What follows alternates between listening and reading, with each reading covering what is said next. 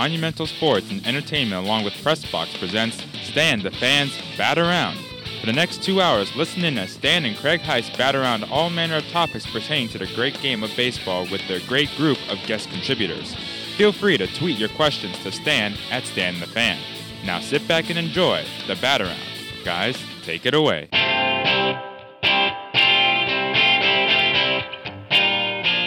All right, Stan the Fan and Craig Heist here on this Saturday, the 26th of August, 2017. And we are all about baseball on the bat around for the next two hours. And it looks, Craig, at least at the outset of this show, that the only way for folks to enjoy the show is uh, via the website at pressboxonline.com slash radio. We'll try and figure out why we're having trouble with our Facebook connections. I guess maybe uh, what's the guy who owns Facebook? What's his name? Zuckerberg. Mark Zuckerberg. Uh, I guess. See what happens when you actually give him a gift. Yeah, I know. He doesn't bother. Yeah, he screws exactly. I mean, up. really, that's just the way it is. All right, uh, Mark Zuckerberg. Maybe we haven't paid his bill or something. Uh, we're, none of us are able like to get on like Facebook. he needs us to pay his Yeah, bill. exactly, exactly. We've got a really interesting group of guests today. Uh, we'll start with Mel Antonen of MASN at about 10:15. Going to talk to him a little bit about the Dodgers' historic run. We're going to talk to him about bean brawls and um, the outcome um, of that uh, brawl between the Dodgers and the excuse me between the Yankees and the Tigers on Thursday afternoon in Detroit. We'll talk to him about that. The suspensions were handed down, and I think some people were rather mystified, Craig, as to uh, Sanchez's only four-game suspension in light of his actions during the brawl, and uh, Dellin Betances hitting James McCann with a 98 mile an hour fastball in the helmet, uh, and yet he got no suspension. Yeah, and the whole thing to me, and you knew all the suspensions were coming, you knew the fines were coming, but here's the bottom line to it: on the first guy that gets hit, because there's been there was history from back in April when the Tigers were in New York. Uh, That's what I'm unfamiliar with. I hadn't read about that. Mikey What- Matu got hit twice, and then I by whom? Do you Uh, remember? Good question. I can't remember. But anyway, and and there were warnings then. But the first person that got hit in this Tigers Yankees game the other day, Sanchez, soon as he's hit, there should have been a warning to both sides. Right. And if that would have happened, none of this would have gone down the way it went down. And again, this is Major League Baseball with its umpires. And Joe Girardi, and I'm look, I'm no fan of the Yankees. We all know that. But Joe Girardi But was you like Duke, right? Huh? You like Duke. I like no. Oh yeah, right. I like Duke. I, Yeah, excuse me. Yeah, Um, we're getting a technical. Apparently, Facebook is down Facebook is down. oh. That's interesting. because I'm seeing a lot of tweets about Facebook being down. So They, they must know the bat around is on at 10 o'clock. that's that's pretty historic, isn't Yeah. it? That Facebook is down. Well, it's interesting because I'm on the Wi-Fi on my computer. I can't get on Facebook, but when I'm on my phone through data, I can get on Facebook. Yeah, and that's what I was just going to try to do here. Okay. But anyway, uh, and and again, Joe Girardi was absolutely correct, where he just says, you know, pay attention, know what the hell is going on in the game, and a lot of times these umpires don't. He says, it, Now, it- so it's full- just common sense. Who was who was the first pitcher thrown out in the game? Fulmer was not thrown out Not at first, for no. hitting Sanchez. Right? No. It wasn't until No, and, and again, that's what I'm saying. If there's a warning given after that, Right. n- none of this even comes down the pike. Well, Jim Bowden on MLB XM Radio yesterday on the front office with um, Jim Duquette and Mike Ferrin. He disagrees vehemently with your opinion, and it was Duquette's and Ferrin's opinion. He says, "I don't, I don't get that." He said, "If you, if you throw people, if you throw the first person out, that's really what's going to be the deterrent." Well, well, no, he's wrong on that because if you if you warn both sides, then it's up to the umpire in terms of discretion as to whether you're throwing at the guy. If you're throwing at the guy, you're gone. Right. Now that that again is going to be a deterrent. But I mean, the warning makes it so that both sides, if you throw at somebody, you're out. Right. So I mean, I, I disagree Yeah. with Jim on that. All right. Well, it, it sounds like the the thing really escalated, but but again, the suspension. Uh, let's we'll take it take it as a given that Sanchez was the first person hurt. that does not. Two wrongs don't make a right. Let's for Yeah. the second suppose he was thrown at. Although Michael Fulmer, they called the team doctor out after he hit Sanchez, and he said he had like a the equivalent to an elbow stinger, Mm-hmm. where you know when he released that ball, he couldn't control it. Sounded like a lot of hokum to me. But did you see the replays of Sanchez how he acted during Oh, absolutely, fight? with the sucker punch when uh, Twice, yeah, twice, absolutely. So, what do you think? well, I think he should have gotten at least seven games like Miguel Cabrera got. Right, right. It no sounded question. like, from what I heard from Casey Stern, who I got to tell you something. I love Casey Stern, but he's he, in my opinion, he's begun to lose some of his credibility because everything is over the top Mm-hmm. with Casey. I mean, it sounded like he felt that he should get 12 to 15 games because he's never seen anything Well, now quite having, like that. having said that, the seven games for Cabrera and certainly for uh, for Sanchez on that, uh, uh, you know, I think should have been higher. Yeah, Right, without right. question. Apparently, it's Cabrera that really escalated the fight. Uh, when Well, when he looked at he looked at uh, the catcher. Romine. Romine, And and who was just- trying to talk to the umpire, and he was trying to almost like, hey, boy, don't talk to the umpire. I'm talking to you. And he put his hands on Romine, and that's what set the thing in motion. Well, I think the other thing that set it in motion was after the fir- after the guy got hit when when uh, uh, the first person got hit, Romine when the when the pitcher gets tossed, Romine goes Was around. the pitcher Kahnle? Tommy yeah, Kahnle? Yeah. He goes around Cabrera to say, "What are you doing?" And that's when Girardi came out, and Right. Girardi got tossed. And Girardi's argument was the same.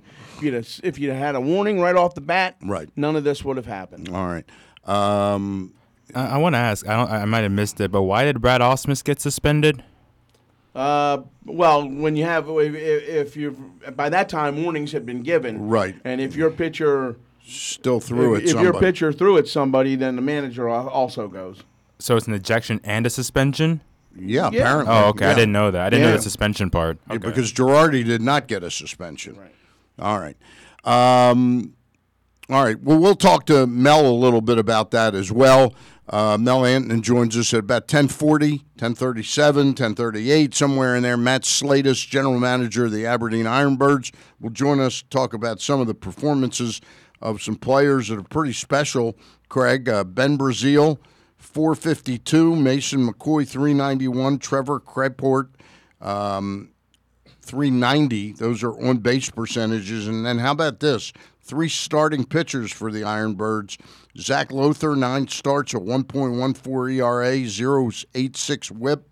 Michael Baumann, seven starts, 1.38 ERA, 110 whip.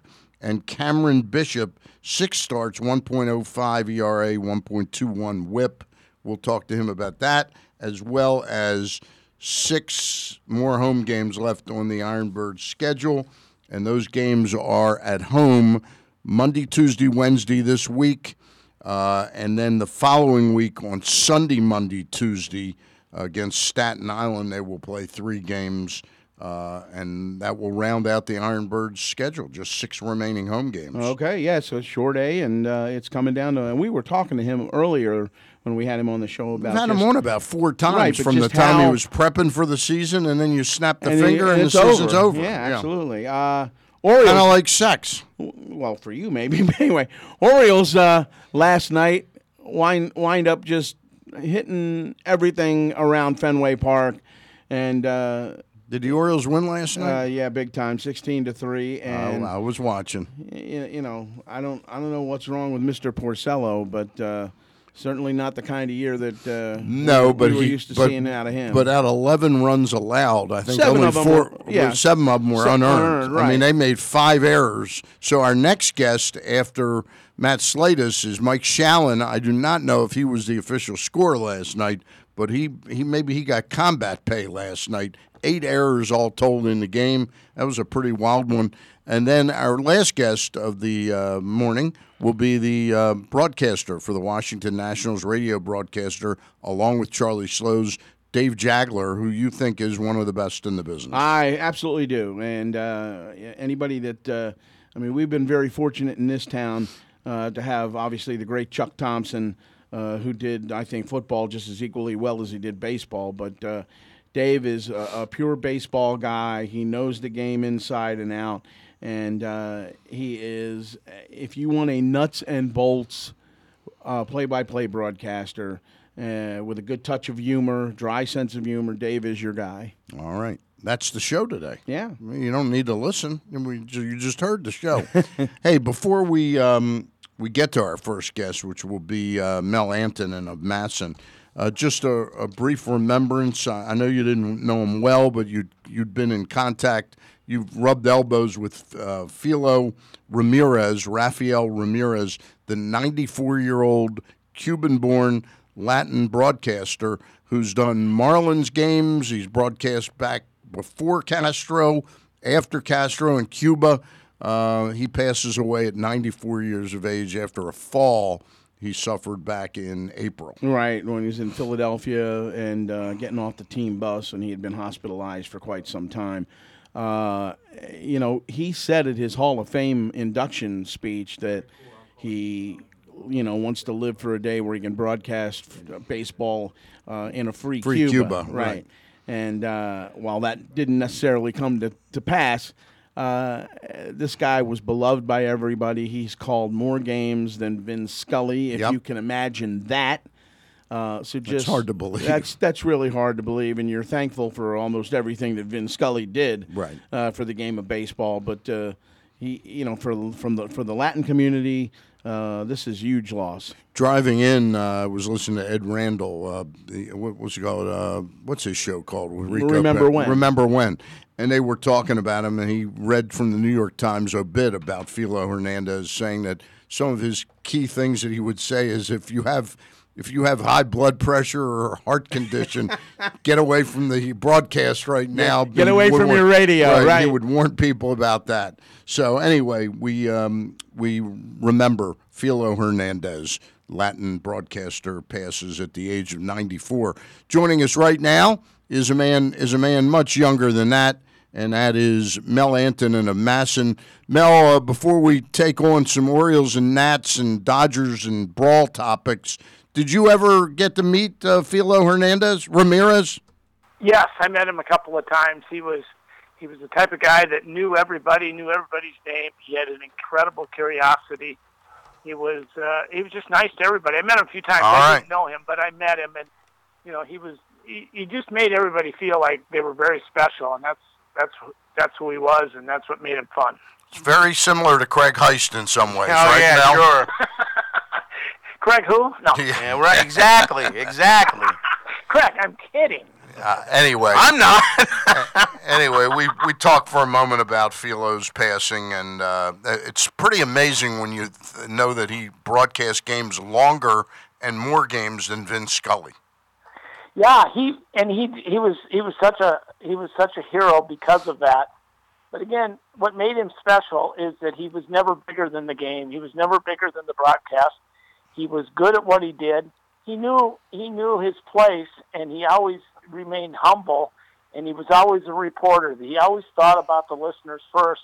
And I think a lot of ways that's the lesson you can learn from this guy and from Vin Scully, is that when you put the readers or the the listeners first, instead of your own ego, that's really the most important thing. You know, just along those lines, I want to inform our listeners who might be getting frustrated that they're trying to watch us on Facebook Live. Facebook appears to be down right now uh, on conventional methods of I'm back in. up on it now. You are Yes. back up on it. Okay. All right.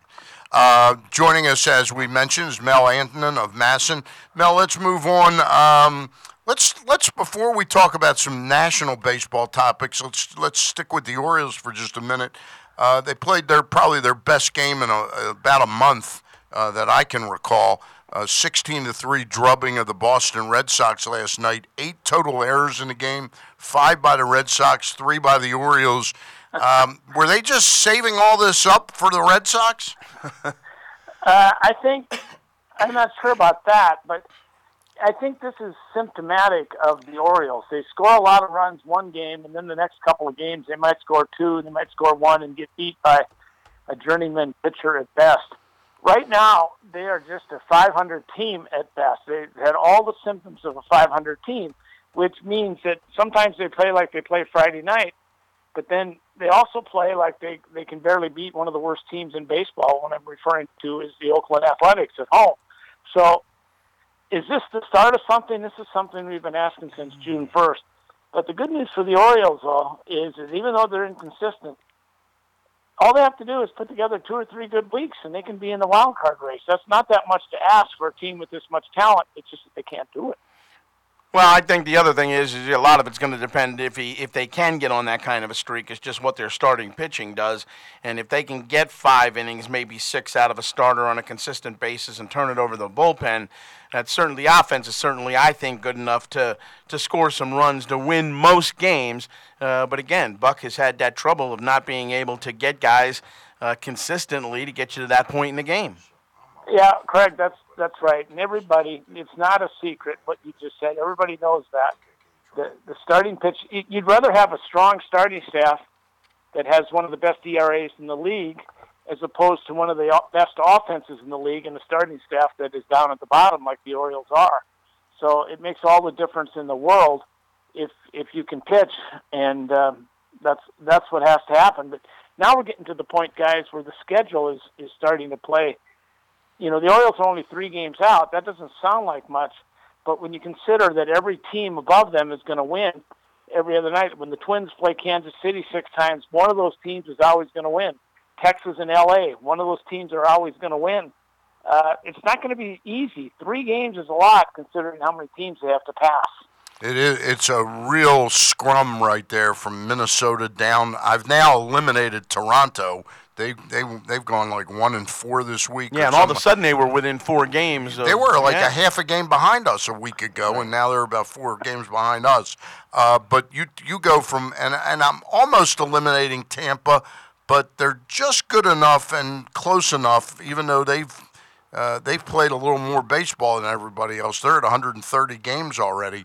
Um, but but you go from the Yankees down to Tampa. That's eight teams bunched within five and a half games.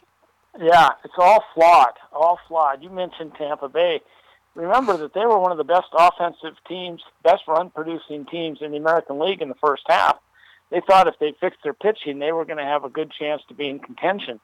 But their offense has just fallen off the face of the earth, and it's uh, it's it's a bizarre how a team can score so many runs in the first half and then just fall apart in the second. Injuries are part of it, but they added guys like Lucas Duda. It just it is amazing how the Rays offense is just just fallen off, and that, that's what's costing the Rays.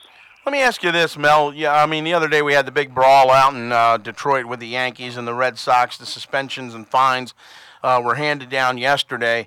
Uh, and in my mind, uh, Miguel Cabrera with seven games, uh, that seemed to be pretty fair to me. Uh, Sanchez, on the other on the other hand, I don't think probably got as much as he should have. Yeah, Craig, I agree with you on that because Sanchez was sucker punching guys. Absolutely.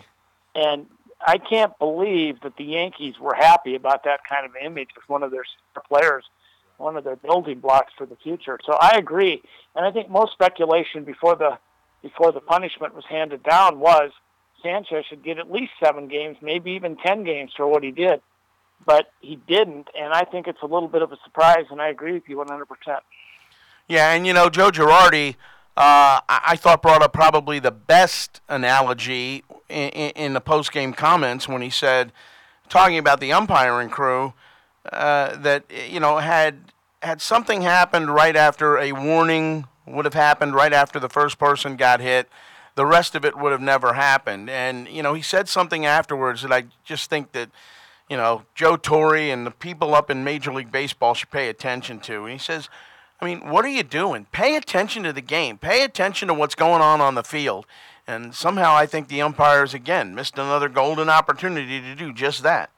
I agree. I think they made a mistake in how they handled it. And usually, you know, there's a lot of criticism of umpires, obviously, but usually in these situations, they tend, the umpiring crews tend to over police, but in this case, they under police. And it's one thing when you have a young umpire like uh, was behind the plate in Detroit the other day. That's one thing. But David Muth is a very experienced umpire. He just plain blew it. The the fallacy is, or the fallacy is that Major League Baseball doesn't do anything about this, but that's not true. Uh, umpire supervisors will go over this frame by frame and look at what the umpires did. They will be judged they will be reprimanded within, uh, you know, with, within the within within the contract, and the head of the umpires association will meet with them and say, "This is what you did wrong, and this is what you need to fix." They won't publicize it because that's always bad for the umpire's security. But umpires are are held accountable. They're held accountable big time. It's just that Major League Baseball doesn't talk about it simply because they're trying to protect the umpires. Nothing worse than Major League Baseball coming out and say the umpires blew this, the umpires blew that, because that just enrages fans and, and umpires already are under enough pressure to stay safe in very difficult situations where everybody's on them. I have to admit something at the outset here. I still not have seen. I have not seen the video of all this, but the outrage by the folks over on XM Radio yesterday. Uh, Mel, I assume you've seen the video. Do you think Gary Sanchez got the, his just desserts there? Uh, I know No. he was. I know he was the first guy hit three innings before, but when these brawls break out and he goes around to- totally sucker punching people, it seems like he should have gotten like ten or twelve games. Oh yeah, exactly, and that's uh, that's I agree.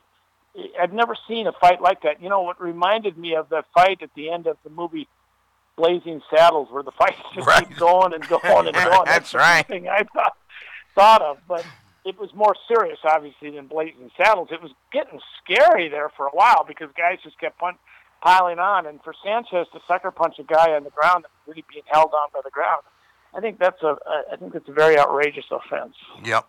Uh, all right. Well, you know what? And the other part about it is what you saw talked about Major League Baseball not throwing umpires under the bus. I think it's pretty common knowledge that two of the worst uh, baseball umpires who are involved in more controversy, if you will, Joe West, Angel Hernandez. J- is Angel Hernandez and Right. and and uh, uh, also CB Bucknor Right.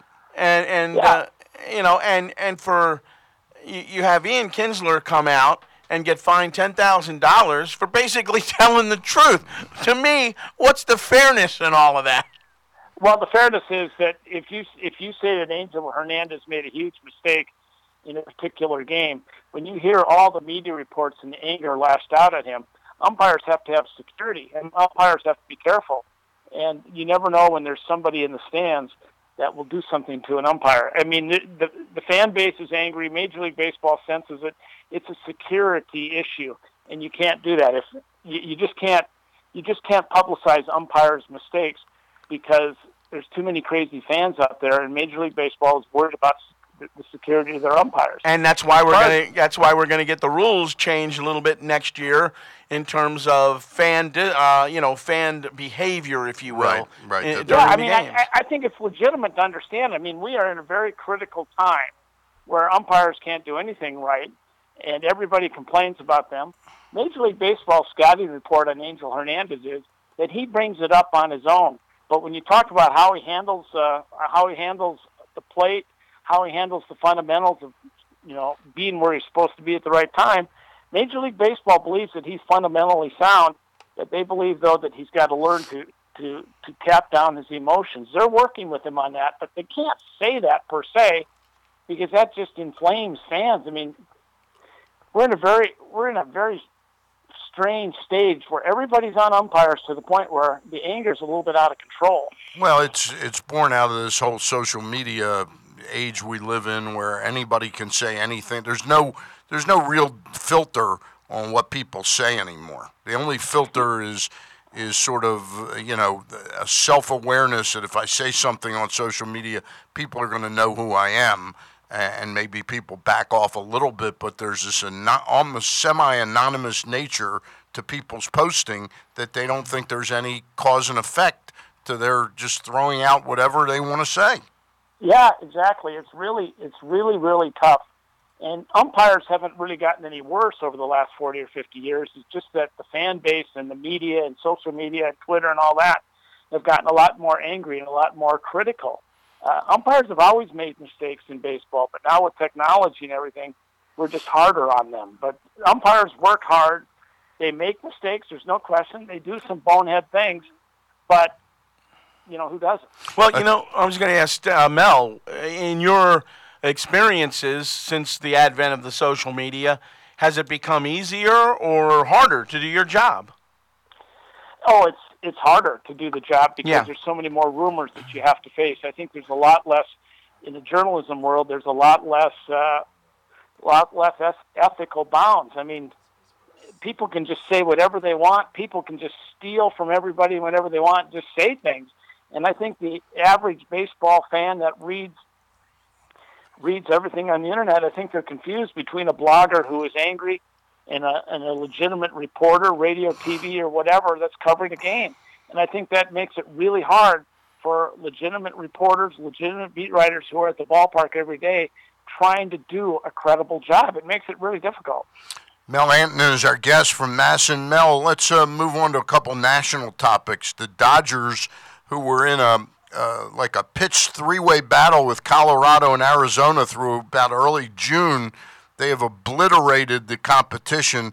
Are they that much better than everybody in baseball right now? It sure looks that way. And this has been done even without Clayton Kershaw around for the last five weeks. Yeah, it's hard to believe how good they are. I for a long time I didn't believe it. I thought they had a pitching shortage in the rotation. Certainly before the trade deadline, before they acquired a couple of left-handers for the bullpen, their bullpen was weak. But they are a team that's built not only for the regular season as we're seeing now, but they've got a very strong pitching staff that can really be strong in the postseason. So yeah, they're definitely the best team. Their offense is is um, is strong. Uh, they added Curtis Granderson. They are for real. But whether or not they'll be playing their best baseball come October, we'll see. You can ask the same thing about the Nationals. But it, it was amazing how the general consensus on the Dodgers in mid-June was, well, they don't have enough pitching with guys like Alex Wood and Kenta Maeda. Remember, Maeda last year was basically going into the playoffs a four or five inning Right, pitcher. right. Will he be Will he be that way again come October, or is he that much stronger? I don't know. But when you have Kershaw and Darvish at the top of the rotation, and then the bullpen that they have, you know they're for real. It's a matter of whether they'll be playing their best baseball in October or not. But boy, it's I, I young re- players they have are exciting. I read a phrase on the acquisition of Curtis Granderson, which I found, found I've used it a couple times myself since. It said it, at the end of the day, they figured they would rather have him and not need him than need him and not have him. And ironically, the day they acquired him, Clay Bellinger took a misstep and went on the DL, and Granderson's fit right in there for a little bit. Yeah. Gra- Granderson's got World Series experience. He's tough in the postseason. He can bring a relaxing, calming uh, influence to the clubhouse, although they probably don't need that. They're about as focused as they can be Yep. under their new manager. But it just shows, you know, like when Dave Dombrowski gets Rajai, Rajai Davis for a couple of weeks just to replace Jackie Bradley Jr. in the Red Sox outfield. Same thing with Curtis Granderson and the Dodgers. These are two teams that are not leaving stones unturned. They're doing everything they can to uh, to win, even if it's for a couple of weeks to pick up a new player. Uh, the latest on Kershaw that you're hearing, and then I'll throw you the name David Price. What are you hearing there? It sounds uh, both of them are going in opposite directions. It looks like. Yeah, Ker- Kershaw's getting closer. He'll be back mid-September. It sounds like they're going to take their time with him. Remember, he missed about 75 games last year with a herniated disc and was really strong in the postseason. Uh, the Nationals found that out, but Kershaw should be back and be fine. David Price, Red Sox are really concerned about him. It doesn't look like he's going to be back until the third or fourth week of September, and then they're going to have to make a, uh, uh, they're going to have to make a decision. Is David Price going to be part of the rotation, or can can they get by with what they have? And that, that's going to be a big decision with the Red Sox. Chris Sale has not had a very good August. He seems like he's piling up a lot of innings and strikeouts. He's going through a dead arm period. Drew Pomeranz has pitched well, but do you really believe in him in the postseason? Rick Porcello uh, has pitched better in the second half, but uh, you know he slumped in the first half and he got clobbered last night, so he could be a question. And then you have Eduardo Rodriguez, who you know is a good pitcher, but no uh, no track record per se. So you can make a case that the Red Sox rotation isn't as strong as they thought it would be at the beginning of the season. Do you see any way that at the last second, Dave Dombrowski, of course, very familiar with one, Justin Verlander, could you see some type of last second shocker that sent Verlander to the Red Sox? No, I, I could see that. Yeah. Uh, I think it could happen, but I think as many questions are there as there are in the rotation, they do have questions in their bullpen as well, particularly the setup crew. I mean, Craig Kimbrel is an all-world closer, and he's doing fine. But do you trust Matt Barnes, who happens to be on the disabled list? Can Carson Smith come back? He's been on the disabled list all year. Joe Kelly's really their most prominent reliever. And after that, their bridge to uh, from starter to reliever is very, very thin. So they might be looking for a reliever. It might be more realistic to think that they're going to get some relief pitching uh, to help them before August 31st, as opposed to a starter. But the Verlander speculation wouldn't be that far out of bounds because the Red Sox have the money to pay for it. Yeah, and and Dombrowski likes to do big things. Uh, one other question, it just dawned on me: when David Price first burst on the playoff scene, wasn't he used as a relief pitcher? He wasn't. Well, he was kind of a starter reliever, but right. in the 2008 World Series, he was a very effective reliever. He was a young kid that didn't have a lot of starting experience. Is there any Yeah. chance? Is there any chance at all that, given his health, that they might and and his postseason history, that maybe they say, you know what, maybe rather than putting all that pressure on him to start games, maybe we could use him a little more effectively in a sort of a chess piece uh, matchup situation. Yeah, I, I think then they would only have to stretch him out two or three innings Yep. Instead of trying to stretch him out six or seven. So that could be a possibility. I think that's a good idea. Uh, and given that he doesn't really have any minor league games to to rehab, re, do some rehabbing in, uh, that would be that would be a good idea, and they and they might well do that. All right, Mel, we always appreciate it. Uh, one last injury question. What are you hearing down the road from Baltimore and Washington? Looks like about another two and a half, three weeks for Bryce Harper. Yeah, it doesn't look like Craig probably heard more about it last night. I wasn't. I didn't happen to be at the game last night, but yeah, he's not walking yet like he needs to be walking. So it might be a while yet, but really, if he gets back on September 16th, that's enough time for him to get ready.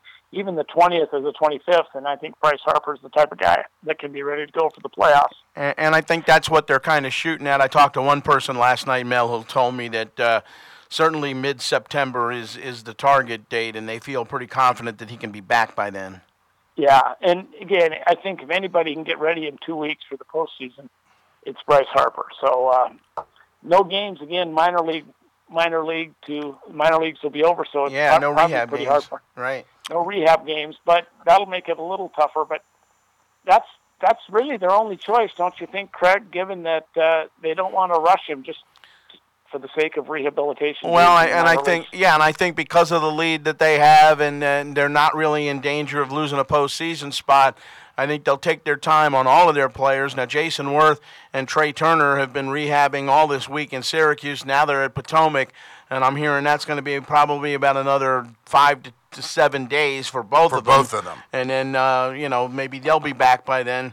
Uh, but then again, Dusty's got some very very interesting, and I know the the rosters expand on the 1st of September, but Dusty's got some very interesting decisions to make on how he's going to construct this postseason roster going forward from the standpoint of all of the people who have filled in for the injured players have done remarkably well. Yeah. Who would have thought that the Nationals would be among the league leaders in all kinds of key offensive categories with Werth, Turner, Harper, all these guys. down. Adam Taylor, Eaton, yeah. three center Adam field, Eaton, yep. Adam Eaton, three center fielders down, Taylor, Eaton, and, and Brian Goodwin. Who would have thought Brian Goodwin would do what he did?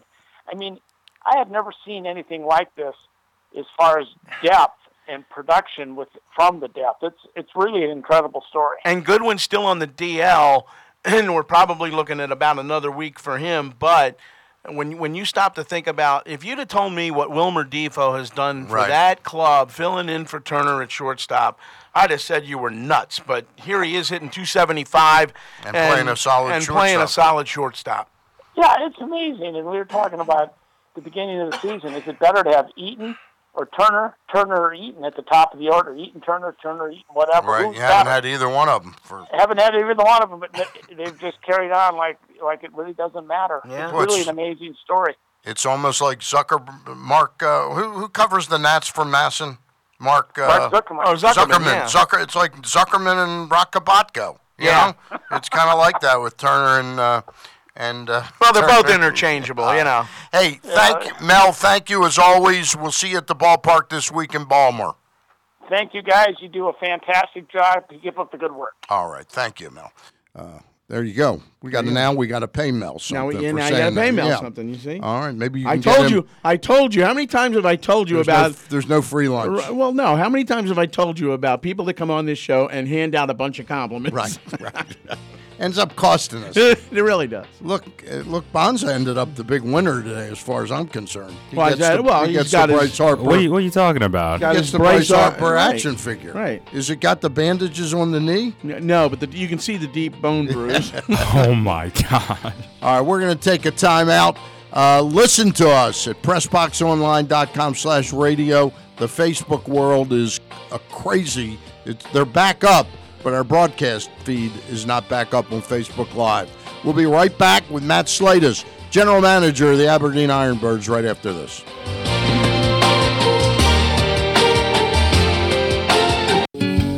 Many people know about Goodwill through donating clothes and furniture. Did you know that Goodwill also accepts vehicle donations? Goodwill accepts vehicles in running or non running condition. When you donate a vehicle, you can steer clear of all of the headaches associated with trying to sell a car yourself. It's fast, simple, and reliable, and you also receive a tax deduction. When you donate to Goodwill, know that your donation is being used to help someone find a job. Last year, we provided job training services to people in need of assistance because of physical, mental, or other social barriers and placed over 3,000 into jobs. To donate your vehicle to Goodwill, visit givethegoodwill.org or call 866 492 2770. That's givethegoodwill.org, 866 492 2770.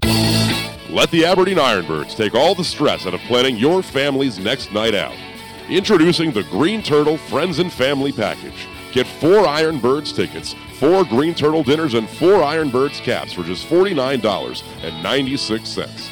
That's a $208 value for $49.96. Purchase your Green Turtle Friends and Family Package online today by visiting ironbirdsbaseball.com. Your summer starts now.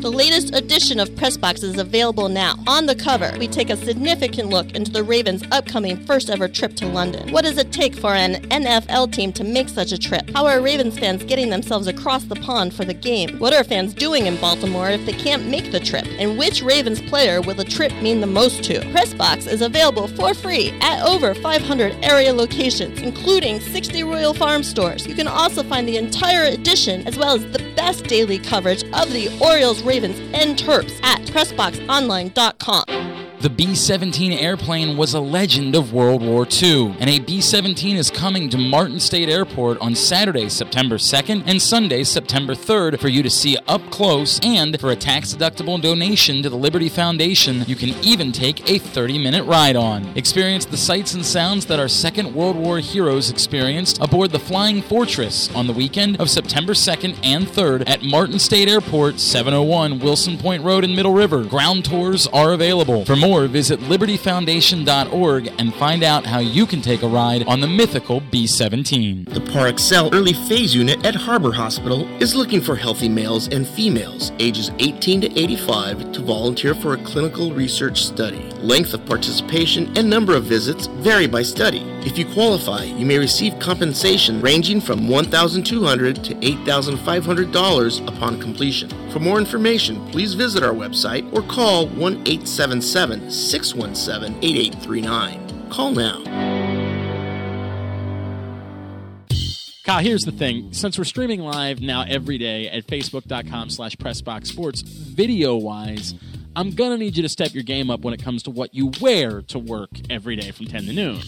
I hear you. I mean, I, they can't see my legs. I can still wear the chaps. Okay, that's fine. I just don't understand for me why they have to be assless chaps. I have the chaps that I have. Well, okay. And I have the toes that I have. This is what we do every day from 10 to noon. Glenn Clark, Kyle Ottenheimer for Glenn Clark Radio. I'm not sure that you'll learn anything. I'm not sure that you'll ever really be entertained, but afterwards, it's going to be a pleasant experience for all involved. How does that work? Yeah, don't worry about it. Glenn Clark Radio and Facebook.com slash PressBox Sports.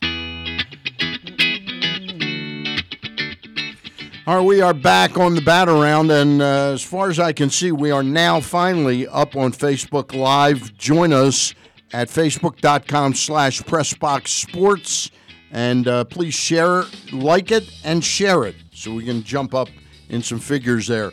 Joining us right now is somebody that has worn a couple hats since I've known him. I met him. He was the general manager of the Aberdeen Ironbirds, and about 10 days ago, for one night, he was general manager of the Aberdeen Steam Crabs. and now he's back as general manager of the Ironbirds. Which job do you like better, Matt Slatus? Well, I appreciate it, Stan. General manager of the Steam Crabs was a lot of fun, but uh, the excitement's passed, and now it's right back to Ironbirds baseball. All right. Hey, the Ironbirds are uh, rounding third and heading for home, in, insofar as their season goes. I know it's been, I know it's been a successful season uh, artistically for you guys. Uh, how's it, how's it gone in terms of the play on the field? Are you intrigued by a number of the players? We really are. You know, the Ironbirds have unfortunately played only one playoff game in the last 15 years. So to be in a position now, I think we're two and a half games out of a playoff spot with uh, 10 or 11 games left to play. Team's been exciting. Um, you know, obviously we've got Ryan Ripken on the club. Ryan's played really well. His batting average is hovering right around 300. Um, great kid named TJ Nichting, our catcher Ben Breazeale. It's been a fun team, uh, great team to watch so far this year. What about Brazil and what he brings to the table? I mean, the numbers just are eye popping. If you you know just if you're a baseball fan and you're looking through, I mean, any minor- level, any, level, of yeah. play, 452 on base percentages seems pretty special. Yeah, he's a, he's a special kid. You know, last month he was actually recognized as not only the Baltimore Orioles minor league player of the month, but also minor league baseball's New York Penn League player of the month. Wow. So Ben's Ben's had an incredibly strong start in his rookie year. Um, I think he brings a little bit of flexibility to the game. You know, he's primarily played as a catcher in Aberdeen, but we've seen him DH. I've seen him take some ground balls at shortstop. Um, so it'll be interesting to see where he ends up as he moves up the uh, moves up throughout the Orioles system. There are a couple other players I noticed, uh, and I noticed Ryan Ripken's numbers are, are uh, interesting and intriguing and warrant his going on with baseball. But there's a couple other players I noticed Mason McCoy and Trevor, I guess you pronounce it Croport, uh, 391 and 391 base percentages. That's nothing to sneeze at either. yeah, but how do you really pronounce How that do you name? pronounce Trevor's last name? So Trevor's actually Trevor Craport, Craport. Uh, great kid out of Georgia Tech. This team had uh, Stan this year. This Ironbirds club actually had seven All Stars, with uh, McCoy being one of them. Um, so the club's been fantastic on the field. That's super. And one of the areas the Orioles are really, uh, you know, in need of is is to stock up some pitching prospects. We know one of your best was used in the trade for uh, Tim Beckham, but I saw three other names: Zach Lowther. These are all starting pitchers. Zach Lowther, Michael Baumann, Cameron Bishop, all with scintillating, eye-popping ERAs of just above one and whips from 0.86 to 121. Are these three guys, in your estimation, Matt? And I know you're more on the business side of baseball than being a talent evaluator, but these guys seem like they are real, genuine prospects. They really do. The club's got some eye-popping stats. You know, I throw Brendan Hanifee's name in there as well. Uh, I've always been a big believer, for what it's worth, that pitching and defense wins ball games. So it's great to see the O's starting to stockpile some of that young talent. Boy, what a what a concept! Pitching and defense, right? how how often have you heard about that? Well, let me ask you this: in, in terms of this team, there's six more home games left to go, uh, three uh, in the upcoming week, and then three more uh, next weekend into the into the final week. Uh, right. And you know, we, we were talking about this with you just a couple of weeks ago. It just seems like this when when, you, when you're talking about the short A league, it's just you get started, and then before you know it, you snap your fingers and the season's over. That's what I feel. You know, it's funny. I feel like we snapped our fingers about eight weeks ago. We played 38 quick home games, and it's over. But there's still, like you said, six more Ironbirds games for fans to come out to. We've got some great promotions coming up over the next couple weeks, so we're excited too to see if the club can in- ink their way into the playoffs.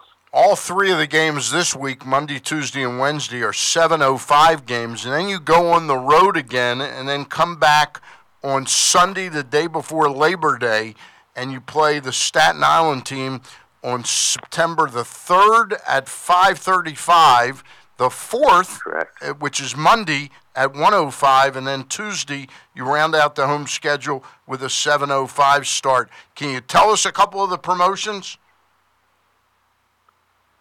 Yes. So, so coming up on Sunday the third, it's actually Daddy Daughter Day at the ballpark.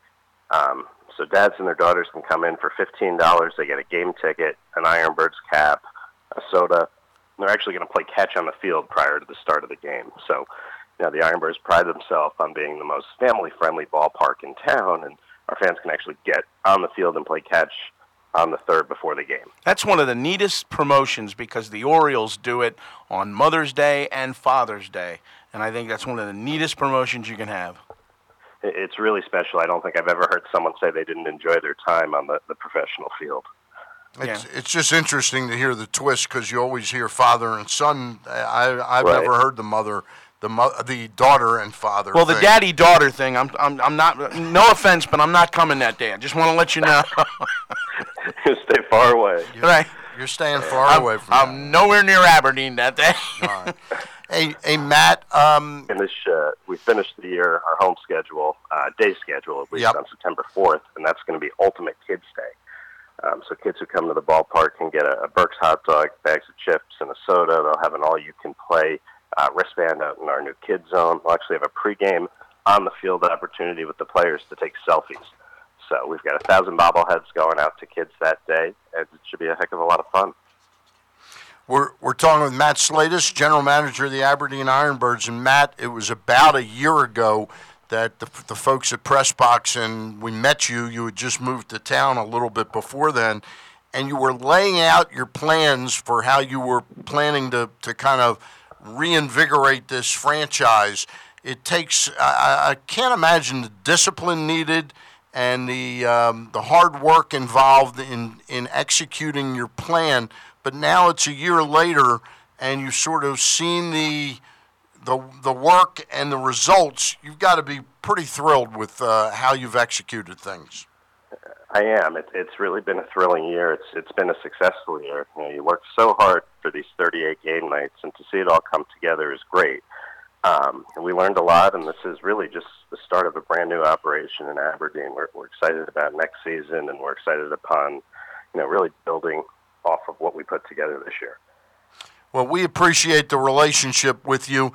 Um, I, before we let you go, uh, gentleman passed away, and I'm throwing you a little bit of a curveball because I don't know how much you got to know Joe Klein, uh, who has been kind of the vice president or president emeritus of the Independent League. Did you know Joe well at all? And if if so, your your take on him? Yeah, I, I can't say I knew Joe well, but I did know Joe a little bit. My uh, my first two years working in professional baseball, um, my first year I was a bat boy for the Somerset Patriots up in New Jersey. Um, the second year I actually ran Mitch Williams' clubhouse uh, for the Atlantic City Surf. Joe was our executive director of baseball and would come through the clubhouse, and I think I was 19, 20 years old. Just always a great guy who, um, you know, would wave a friendly hello, ask you how you were doing and I've never heard a single person in our game in our industry say a bad word. So I'm terribly sad to uh, terribly sad to hear about Joe Klein's passing. You know, we got an article up by our friend Jim Henneman, our uh, sort of uh, senior baseball writer here, and Jim knew Joe for a long, long time, and he said he was always the champion of the underdog. I think one of the things in his and I won't say being put out the pasture, that's too harsh a word, but the fact when he left Major League Baseball that he didn't become embittered, he took the, the love and passion for the game and just took it to a different level, albeit a lower level. Really, it showed the heightened appreciation he had for the game of baseball and the people that are inside the game of baseball.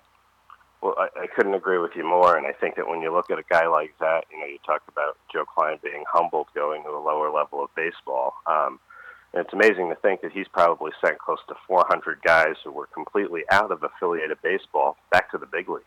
You know, the Dodgers alone have Scott Kazmir, um, Rich Hill. Rich Hill. Both guys played in the Atlantic League, Joe's league, and are now you know stars in a uh, big league rotation. When we have when we have you back at a point in time. This is Matt's last show. Well, no, but I'm just saying when we have you back at a point in time, I got to find out what a Mitch Williams clubhouse was all about. I uh, I learned a lot as a 19 year old. Um, it was a lot of fun. Yeah. Well, anyway, Joe was one of our good people. We knew uh, him through Adam Gladstone. We really got to know him, and uh, our thoughts and prayers go out to the family and the baseball family uh, that is going to miss Joe Klein and his insights and his uh, passion for the game of baseball. Speaking of those things, passion of the game of baseball, you've got it, and we appreciate the friendship and the support, and we'll continue to uh, work together. All right. Thank you guys. All right. Again, appreciate it. again, those last six home games this Monday, Tuesday, and Wednesday. And I apologize, Matt. I did not write down who are you playing the, these three games Monday, Tuesday, He, he, he, Wednesday. he hung up. He, He's Okay. gone. okay. Um, I didn't write it down. They're playing Staten Island the next week on Mo- Sunday, Monday, Tuesday, the third, fourth, and fifth, and those games are 5:35 on Sunday, 105 on Monday, and 705 on Tuesday. They will play Staten Island. Matt Slatus, good people, good people. Yes, indeed. And uh, when you stop to think about the minor leagues and what they have to do to draw fans, you know, I mean, baseball fans are going to go to baseball games, but to make it entertaining and fan friendly, not just for the parents, but for the kids, because let's face it, in this day and age, that's the probably the cheapest way to enjoy baseball is to go to a minor league game.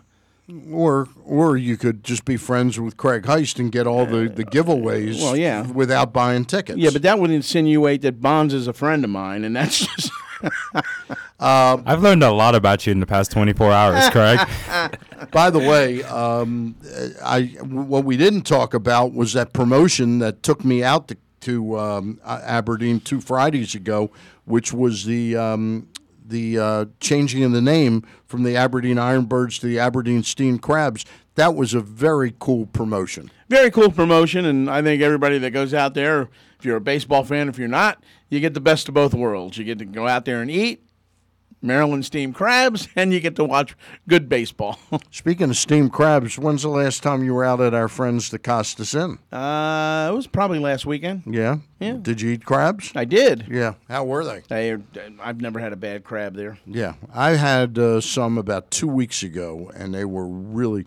What we did, I went with uh, Dick Gordon and his wife, um, uh, Dick and Gloria Gordon, went with me and, and Jane, and uh, Dick kind of wanted the big monster crabs, Uh-huh. and I don't rare. I rarely. I had three of those. I think there are 125. Is it? Sometimes- are they 125 a dozen? Yeah. Or were they? Yeah. Yeah. So we got six of them. Right. So and three of them was really good. I had another main an app uh, main entree. I had the meatloaf and some crabs. It was absolutely delicious out there. Yeah, absolutely. And you, I usually go in there and you, you get a hundred, I mean, get a half a dozen one tens, and I'm I'm good to go. Um, the Orioles again will play at 4:05 today. It'll be Kevin Gausman against former prospect of the O's Eduardo Rodriguez. And uh, which Gosman we going to get today, Craig? Well, we'll see. It's got to be better than the last time because His last two have been His terrible. last two have not been very good at all. Uh, and again, you know, throw the fastball for strikes and set up everything else that is in your arsenal, and you should be okay. Uh, Rodriguez, I mean, he's been good at times. He's not been good at times. You know, did the Orioles let him get away? Yeah, in in trying to win a pennant.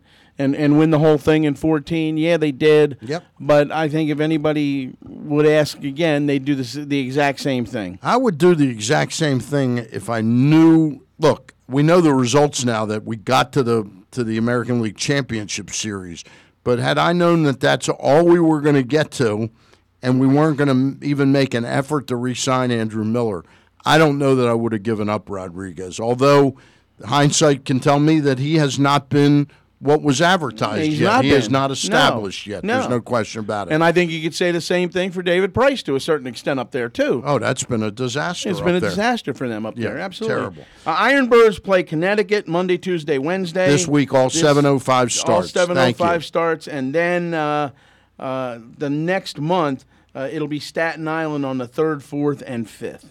All right, that's good. And, and they finish up the season at Hudson Valley. And by the way, again, we just wanted to explain to you uh, if you had tried to join us on Facebook Live earlier, Facebook was was absolutely unequivocally yeah. down. We don't know whether it was some type of hacking or what happened. Do, do we know yet? Instagram was down too at the same time. If that provides some clues. Okay, sounds like somebody is uh, cyber attacking us. Sounds like it sounds like that. Specifically us.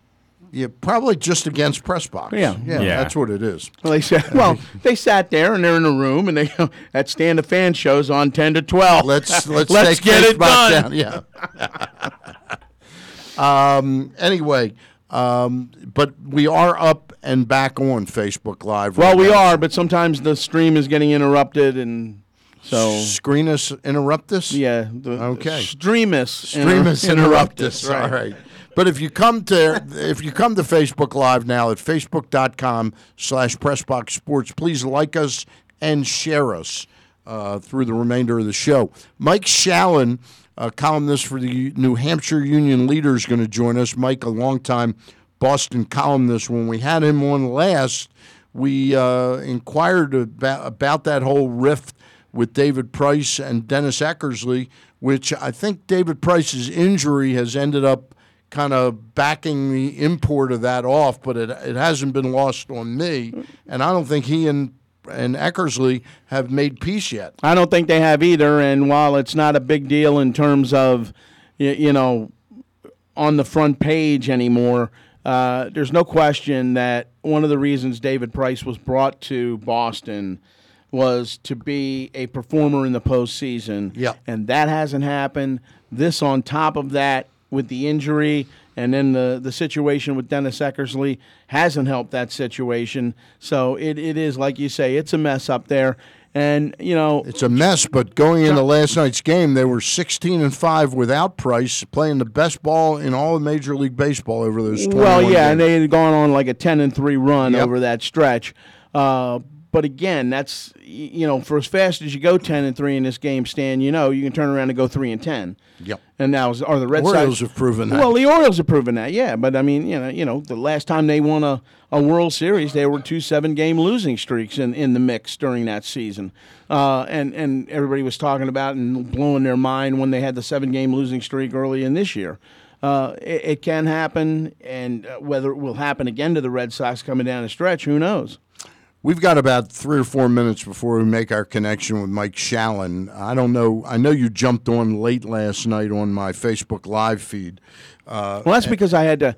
I would have been there sooner. No, I You know, wasn't I know, I know, I know, but I would have been there sooner. Except uh, Yoenis Cespedes on a play in which a base hit went up the middle, hit the umpire. So what would have scored two runs for the Mets only You mean the baseball hit the yeah, umpire. the baseball hit the umpire. So in, in, a, in a situation where they would have probably scored two runs, they only score one. The Mets have the bases loaded, but on the, the run that does not score was Cespedes, who comes around third base and basically just limps and hobbles all the way home. So he got hurt. and he's blown out his hamstring uh, on the other side this time. So uh, Sandy Alderson was saying more than likely this will probably do it for him for this year. Okay, but my point was, I don't know if you heard me talking about Manny Machado. Uh, I've come to, I've really been thinking a lot about Machado, and at the end of the day, this notion that the Orioles won't have what it takes to re-sign him. I've never believed that. Yeah, I th- I think the money's going to be there. What I'm equating it to, and I wrote this about a year and a half ago for Pressbox, that should scare the Orioles, is when you look at um, at uh, what's his name, the basketball player left Oklahoma City, Durant. Oh, Kevin, Durant. yeah. That's who I I think that it's an analogous situation. Have the Orioles done enough to convince Manny Machado that he's going to be able to play for a championship in Baltimore? And and I'm really honing in on the pitching. Well, to this point, have they convinced Adam Jones? Have they convinced? Now, I mean, granted, I know. Well, they signed Adam Jones though. Adam was a different story. Adam was so taken with the turnaround of the Orioles to Mhm. get us back to respectability that he signed on for that. Yeah. And I think he got what he signed on for. I think if you went back and said, Adam, is this exactly what you signed on for? I think the thing where he publicly said he wanted to talk to Peter a year and a half ago, and, I, he did. And I think he that's a good idea, and Yeah. I think he should probably do it again. But is is is Manny interested enough in talking to Dan and Peter about what the team the plans are for the team? In other words, Adam cared enough to do that. He was all in. Is Manny all in emotionally with thinking? And, and my point is, this is no knock against pe- people. It's a knock against Gallardo, Miley, Jimenez. Does he look around and say, "Do I want to go for Miley, Miley Gallardo, Jimenez, or Sonny Gray?" You know, Well, if he if he Severino. looks if, if he looks around right now without the Orioles making a move in, in, in free agency, Right. and he looks around and sees uh, Dylan. talking- Bu- okay, go if, ahead. If he I'm sees talking only starting right, if he now. sees Dylan Bundy. If he believes that a Kevin Gausman can turn the corner and finally right the ship, we thought it was Right. going to be this year, and it hasn't been. Right, but who are the next three guys Well, in my be? mind, Miguel Castro has certainly earned that right. He's earned And- that right to, to to be considered a starting pitcher, but for, for Manny Machado to go, well, we got Bundy and Gausman and Ma- and Miguel Castro. That's not what I'm talking about. In other words, I think it's in, incumbent upon the team to go out and get an Alex Cobb, Yeah. somebody at the top of their game right now. and I don't disagree with that. But I think I think really more what it's going to matter to Manny is how much does he really like playing here? One. Number two, does he feel like this team can make a run? And number three, I think his relationship with Jonathan Schoop. That's a huge part of this equation. I think is whether or not you know Manny sticks around or not. I think I think the two of them are are very good together. Uh, best I think friends. there's no question There's about it. no question. No And- question and- about it. But I think that has a lot to do with it. But you also saw the back of Manny's jersey this week that says, or this weekend that says Mr. Miami on it. yes, yes. Did, let me ask you a question. I think this thing was a really fun promotion. Yeah. But I got to be honest. Other than on the now, you were at the Nationals game, so you were probably on the field and saw some of these things. For a TV viewer, Mm-hmm. It's they- awful. It's awful, and it's awful for the guy in the press box if you're not paying uh, total attention to your scorecard. Right. You have to think about and and figure out who it is that just batted to a certain degree. Well, all I'm talking about though is on TV. There's no. They're they're called graphics for a reason. Right. That I thought I'm like trying to read different players back of the jerseys, and because of the design of those uniforms, they don't stand out at all. yeah. Uh, I thought it was very poorly think, done think, for the TV I think viewer. what they need to do is have the, the, the player's name and Yep. then also the nickname underneath it. Yep, yep. I, th- I like that idea. All right, joining us right now is sports columnist extraordinaire for the New Hampshire Union Leader, and that is our friend Mike Shalin. And Mike, were you the official scorer last night at Fenway Park? I wasn't, but I am today and tomorrow. Okay, well, geez, whiz. Okay. Well, now I have a reason. I Now, now I have a reason to watch. Now. I could not read the Orioles' names. I um, from the press box. I mean, it was just a simple designer flaw. All they had to do was put the names in black. Yeah, exactly, You know, exactly. then it would have contrasted with those ridiculous hats they were wearing. Right. And uh, you know, I, I just, uh, and I, you know, it's funny because I, I watched highlights when I got home, and there were a lot of teams in that situation. I, I think Brett Gardner had the right idea with the Yankees. He didn't want any name on his back because that's the only thing he's ever known in the Yankee organization, and they wouldn't let him do it. Wow, so they made him put something on there. They made him put Gardner. They put Gardner on his back. They, I think they put. Did they put Gardy? No, no, he put Gardner. Gardner. Put Okay. Gardner. Good enough. All right. We're talking with Mike Shalin, who doubles as official scorer at Fenway Park. Who does the, the scoring when you you don't? Last night, eight errors in the game. That must have been like. Does he get paid over uh, like well, I was overtime? Sitting, you know, it's funny. I was sitting in the second row covering the game for Sports Exchange, and I was smiling the whole time because uh, Chaz Scoggins, who has been doing it since 1978, uh, he got stuck with that game, and uh, Bob Ellis is our third scorer.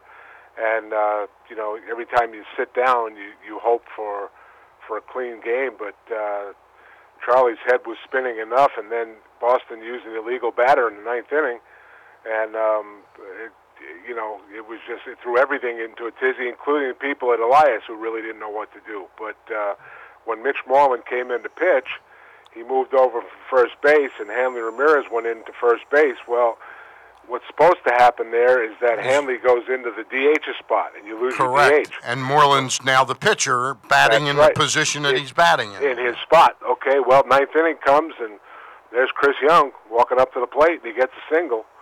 And uh, I, I, I led my post game story with Buck Showalter was probably in such a good mood that he decided to let it go. Yeah. Because you know how Buck is with the rules, and and uh, you saw you could see him talking to the umpires when the game was over, and and John Farrell acknowledged after the game that he that they messed up, and it's his second rules violation within like 10 days when he came out at Yankee Stadium and tried to try to change pitchers after one pitch after his pitching coach had just been out to the mound. So, you know, they, they these people are human. They Yep. make mistakes. There's a lot on their plate with all this, uh, you know, uh, number stuff, and and I and so that that was another interesting twist. But yeah, eight errors, and you know, it was just very very sloppy on both sides. Um, but listen, the Orioles amazingly are alive in this race for a wild card. There's six teams in front of them, and they're three games out. But you know, with a team that hits like that, anything really is is, is possible, and they they showed that last night. Well, it was funny. We had Mel Antonen on a little earlier to. oh no, you didn't listen to anything Mel said, did you? Yeah, of course not. Oh, But we it's had funny. He said we the same thing about you. Yeah, right? I know. Yeah, we've been we you know. Mel, Mel Antonen, I think it was no, it wasn't Mel. It was somebody else who gave me some advice about rental cars. But no, I've known Mel for 30 years. He's one of the best.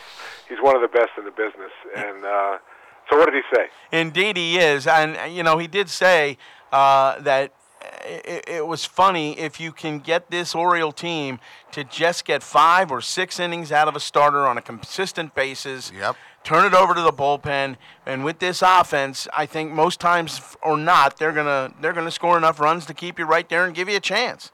Well, the thing is too, though, that they they are a uh, hit and miss team, and you, you know you're going to have days where they're striking out 12 times and and not making the contact. You know, I watched Trumbo hit a pitch that was over his head last night for for a, an opposite field home run. Um, I was very impressed by the fact that the pregame lineups came out and they had everybody in the lineup in double figures and home runs.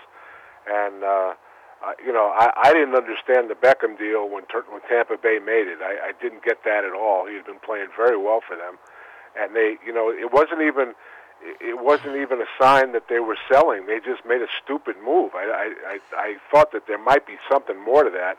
Well, the, you know what? The something more to that is is the kid that they got. He's 18 years old, but he he was pitching at an elite level against uh, significantly older players at Aberdeen. I mean, well, he's a yeah, he's a hell of a great. How- prospect. How, many pitchers? How many young pitchers does Tampa Bay need? but You they had I mean- just acquired Hechavarria, you know, about three Yeah, weeks yeah. earlier. So I think Yeah, I guess. yeah, I guess, I but, mean, uh, I, I, I- I I found it a I- curious. I, found it a very curious trade that the Orioles made, but it was interesting. It sure. hel- Well, this guy, I, I, What's- I what's talked to Stats Inc. last night, and he became the fifth player of all in all of all time with at least 41 hits in his first 23 games with a new team. So that's pretty impressive. Joe Yeah. DiMaggio was the first in 1936 when he was a rookie, and um, he's. Uh, I, I've always, you know, he was a very high draft pick, and and some guys take longer than others, but.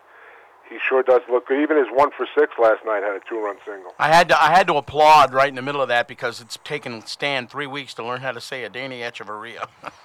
That's pretty good, isn't it? I like that. and that uh, well, you know, Ralph Ki- Ralph Kiner is gone, so and and uh, if you watch uh, Mad Dog Russo, he mangles three or four Oh, names yes, he does, day. and I love I love Yeah. Christopher Russo. And by the way, it just came to me who told me to say hello to you is actually last night. I hadn't seen him all season long on my Facebook Live thing. About 11:30 last night, Tom Keegan from out in Lawrence, Kansas, Wow. is saying hello, and I said, "Hey, we're gonna have Shalin on the show tomorrow," and he says, "Please tell Mike I said hello." Keeks, Keeks, one of the best. Yeah. Uh, he's out in that. Um, you know, if they can figure out a way to win a basketball game in that town, they'd be okay. You know? Hey, when Keeks, we Keeks is happy. I know he's happy out there. Yeah, he loves it out there. Yeah. When last we spoke, uh, David Price was in a toe to toe grudge match with Dennis Eckersley. Since then, David Price's injury has probably been first and foremost on his mind. Mm-hmm. Has there been any attempt between these two guys to talk this through, or is it just where it was three weeks ago or a month ago? As far as I know, um, it's it's still the way it was. I, I haven't seen anything that shows anything different. X been away here and there. He's he's in he's in Oakland this weekend where they're they're giving uh, they're naming a gate at one of the gates at the Coliseum with his number on it, and uh, just in time to tear the place down, I guess. But right. he's out he's out in Oakland. I, I thought I thought that the the greatest thing that could have happened here, you know, Price put his dog's name on his shirt, not his son. He put his dog's name, Astro, Right. on his shirt. I thought he should have put "Sorry Eck" on Right. the back of his shirt, and that would have that would have taken care of the whole thing because Eck would have gotten you know quite a laugh out of that. Right. That would have been fine. But no, I don't know. I don't even know if it's going to go away. I think Price has more important things on his mind on whether or not he's going to pitch this year. I, I you know, I'm not. I'm done making predictions about that because you remember when he first got hurt in spring training, it was Tommy John, and then he came back and he pitched 11 games, and then he's hurt again, and now he's playing on flat ground and can't play and catch. So you're already into September because he's going to. He's gonna, the, the the problem is that he's going to run out of places to do rehab uh, because of the minor league season's going to be over. So I, you know, I don't know what they expect to uh, to get out of him. Their bigger their bigger problem here now is Chris Sale's apparent inability to pitch against the Cleveland Indians. Yeah, that is- stand, stand to be their first round opponent. You know, uh, from the old AL Central days, the Indians have roughed him up pretty good twice this year. I mean, you know, and you know they, they have a pitching staff. There's not, a, um, there wasn't a single victory, single postseason victory among their pitchers uh, as a starter in the postseason. I believe it was 0 and 22 or 0 and 20. It was 0 and 22, and then they had Kendrick up here, and that, that made it 0 and 23. But now Fister actually has postseason victories, so he's the only guy on the staff who's won a who's won a postseason game as a starter. So let me ask you a question. We're at August 26th right now, today, and there had been much speculation three and a half weeks ago that the Astros and the Cubs, even the Dodgers, might get in on Justin Verlander before the 1st of August, you know, the trade deadline. Is there any chance that Dave Dombrowski at the last second pulls off the shocker of all shockers and picks up Justin Verlander? Not if the Red Sox have to pay the salary because uh, they're being very mindful of that uh, luxury, Luxury tax, okay. And with Justin, you're going to add 28 million for each of the next two years. So I, I don't see how that works unless maybe if the Tigers pick up half of it. I I don't know how that factors in. Uh, there's a there's a trigger for 2020 if he finishes in the top five in the Cy Young at the same money. But uh, I'd be a little bit surprised, and I, I also think that even without Price, they should have enough pitching. But you know, again, they're they're uh, they're waiting on Carson Smith to come back for the bullpen, but he hasn't pitched in oh, you know two seasons basically. Uh, they lost Thornburg before he ever threw a pitch here, and like the Yankees, I think their bullpen is vastly overrated. But they do have Kimbrel at the back end, and um, he's healthy and, and, and ready to go. But even he's blown four saves with, with ninth inning home runs. So uh, I would be surprised if you know. I think Dave's made some good moves. Yeah. I really do. I No, I think do the Rajai Davis move was terrific. Yeah. And I, you know, Oakland continues to be a farm team for For everybody for, else. For, for everybody else, they're like the old, uh, Can- well, actually like the old Kansas City A's. Yeah. You remember back in the But- Yankee days. But they were they were specifically for the Yankees farm right, club. Right. Yeah. that, that was a that was a direct uh, direct line. But um, you know, I think the Nunez pickup was great. He got hurt last night. I don't know. You know, again, you're dealing with the hand, so you have to hope if you're the Red Sox, it's not the same as Jackie Bradley. But ironically, it was uh, the second Manny Machado slide Right. taken out of Red Sox second baseman. Right, So, right, Um, but uh, no, I, I think I think that they. I still think they're the best team in the league because they have more. I think they have more starting pitching than the Astros, and I, and, and plus they have Kimbrel. But uh, you know, if they don't hit, you know, I looked up at the board last night, and Bogaerts has like 49 RBIs or something, and Hanley's got like fifth 49 RBIs. And you know, again, we go back to what we talked about early in the year with how much they miss David Ortiz. Yeah. And Well, I personally feel sorry for Xander Bogaerts because he doesn't realize what happened to him about six weeks, seven weeks ago. I picked him up on my fantasy oh. team. Yeah, that is that the kiss of death. He has driven in. I've had him actually two months, and he's driven in a total of about 20 runs. He's really been miserable for two months. Yeah, well, he he ended at one point. He ended a streak of of almost a month, I think, without an RBI or three weeks anyway.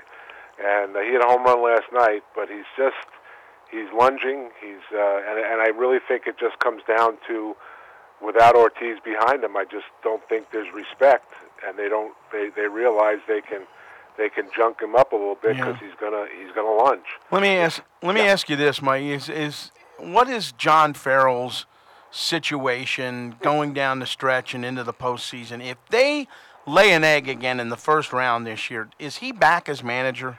Well, John is the only manager that I can remember that's ever been fired after every loss. Um, it's an amazing thing around here, you know. Uh, in fact, this Fenway book that I'm working on, somebody got me some some quotes uh, from Torey Lovullo from the Diamondbacks talking about the the the constant pressure of being the Red, uh, Red Sox manager. You know, uh, if John Farrell did what uh, Buck did in last year's playoffs, well, we'd have a different manager here right now. Mm-hmm. Um, but the fact of the matter is, he's won a World Series. He's, you know, he's still four and a half games in front. Um, you know, they haven't dealt with a super amount of of, um, of adversity. But then again, you know, you, people forget Steven Wright went down early, and he was an All Star last year. Uh, Price has only pitched 11 times. Porcello's lost 15 games. Um, does he have a problem with with his bullpen, you know, handling of the bullpen? And uh, I still haven't met the manager who doesn't. You know, and I still haven't. I still haven't met the manager who doesn't make me shake my head on an almost nightly basis. Say, what's he doing that for? You know, uh, but that's why we're up in the press box and they're down in the field. I, I don't know.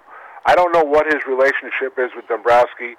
Uh, I would think that if it was poor, that he would have been gone uh, last year. But uh, you mean if they go into Cleveland and lose three in a row again, uh, who knows? Who knows? And, and again, you got to ask yourself, who's out there? You know, is it is it Jason Varitek? Are they going to give are they going to give the former captain the reins of you know having never managed anywhere and really never given a huge inkling that he wants to?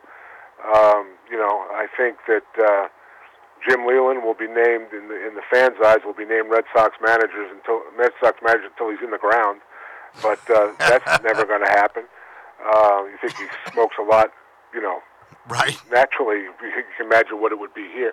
I don't know. I, I, I- gave up. I gave up trying to read that, and you know, it, it's to me, it's the situation. As far as I know, there hasn't been a manager fired this year. Is that right? That's the, yeah. I don't Right. think there has been which one. is very unusual uh, because I think there's there's so much mediocrity in the sport now that you're hovering around 500 or under, and you're still alive for a playoff spot. That you know, I think I, I, I think calmer heads have uh, have uh, have uh, really persevered here and and and made it a situation where you know a change isn't always good. Now, had the Red Sox come out and been you know 10 games under 500, I think a change would have been made during the season. But you know, I I don't know I don't know who you go get to make it better. I don't think this team, uh, you know, this team is 20 games over 500. Uh, so you're not going to look at it and say, boy, they really they're dogging it. They they're they're not great base runners. They I think they lead the league in getting thrown out on the bases. But you know, you've got some you got some young players. The kid at third base, who's been a terrific hitter, is now in a two for 20 uh, slide, and he's made six errors in 26 games at third base, which is more of the defensive black hole that they had the rest of the year. So, I mean, third base, I think, has half their errors or close to it. So, I, you know, I don't know what John. I, I think there's a, a stability with John, and you know, listening to Mitch Moreland last night when he came in to pitch, and he said, "Skip, Skip came to me, you know, and said blah blah blah." Well, to me, if you really don't like your manager, you call him Skip? Right. He- I guess you could be facetious and call him Skip, Yep. but it seemed like he was talking about the leader of his team. So uh, I don't I don't think it's precarious, but then again, I wouldn't be shocked. We're talking with Mike Shalin. He is the uh, columnist for the New Hampshire Union Leader, formerly uh, at the Boston. Were you at the Herald or the Globe? I was at the Herald You were at the Herald, right? And the uh, New York Post before that. I remember that well. We're talking to Mike Shalin. He's also one of the official scorers out at uh, Fenway Park. Uh, the game is 4:05 today. Gausman versus Rodriguez. Is 4:05 early enough where we're going to have shadows playing uh, into effect uh, for the hitters? They'll come. Uh, the shadows should arrive around five-ish, I think, five ten, something like that, uh, where it can be difficult. And you remember the last time Gausman pitched against the Red Sox, he got thrown out in the second inning for hitting Xander Bogaerts with a breaking pitch. So, um, you know, I mean, all Ano- that Another great decision by an umpire. Well, yeah, you know, I watched that Yankees Tiger thing the other day live, and and I still can't believe how they a created it and b did nothing to stop it. And and uh, you know, watching that smirk on Dana DeMuth's face the whole time, like I don't care about this. What you know, I, I I'm a hockey guy, you know, and I know Yeah. what the linesman would have done if if Cabrera and uh, and Romine had squared off. But where were the umpires? You know, and and uh, I just thought that thing was as much of a disgrace to the umpires as it was to both teams, and and especially Gary Sanchez. And What do you think about his punishment? Four games. I thought it was lenient. Yeah. You know, and and and I thought, you know, I I honestly believe Dellin Betances. Uh, I know why he was thrown out, but that was DeMuth also overruling the home plate umpire, who didn't have a clue about anything. Right. Uh, Torres, and um, yeah, I thought Sanchez should have gotten as much as Cabrera. Well, and, you know, Joe Girardi said it best after the game, after all of the hoopla and the hullabaloo that went on. You know, he just said afterwards, somebody's just got to pay attention. And he's referring obviously to the umpires. Pay attention to what's going on on the field. Yeah, I mean Sanchez. Sanchez had hit. Joe was actually off on his math. Sanchez had hit four homers in three days, and boom, you know, and and and then uh, Fulmer swore up and down that he didn't throw at him. right. Um, you know, which is, you know, listen, if I'm going to believe Betances, maybe I'm going to believe Fulmer. But the fact is, the umpire steps out in front of home plate and said, "That's a warning." Boom, should do it right there. Right.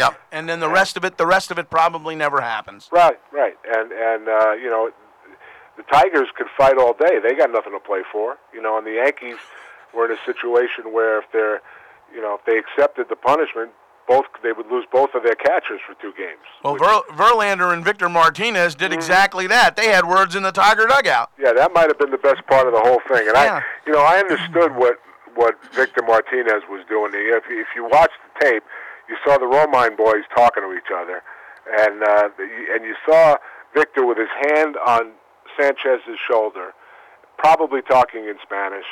You know, calming the kid down or whatever. You know, saying this is you shouldn't have done that or whatever.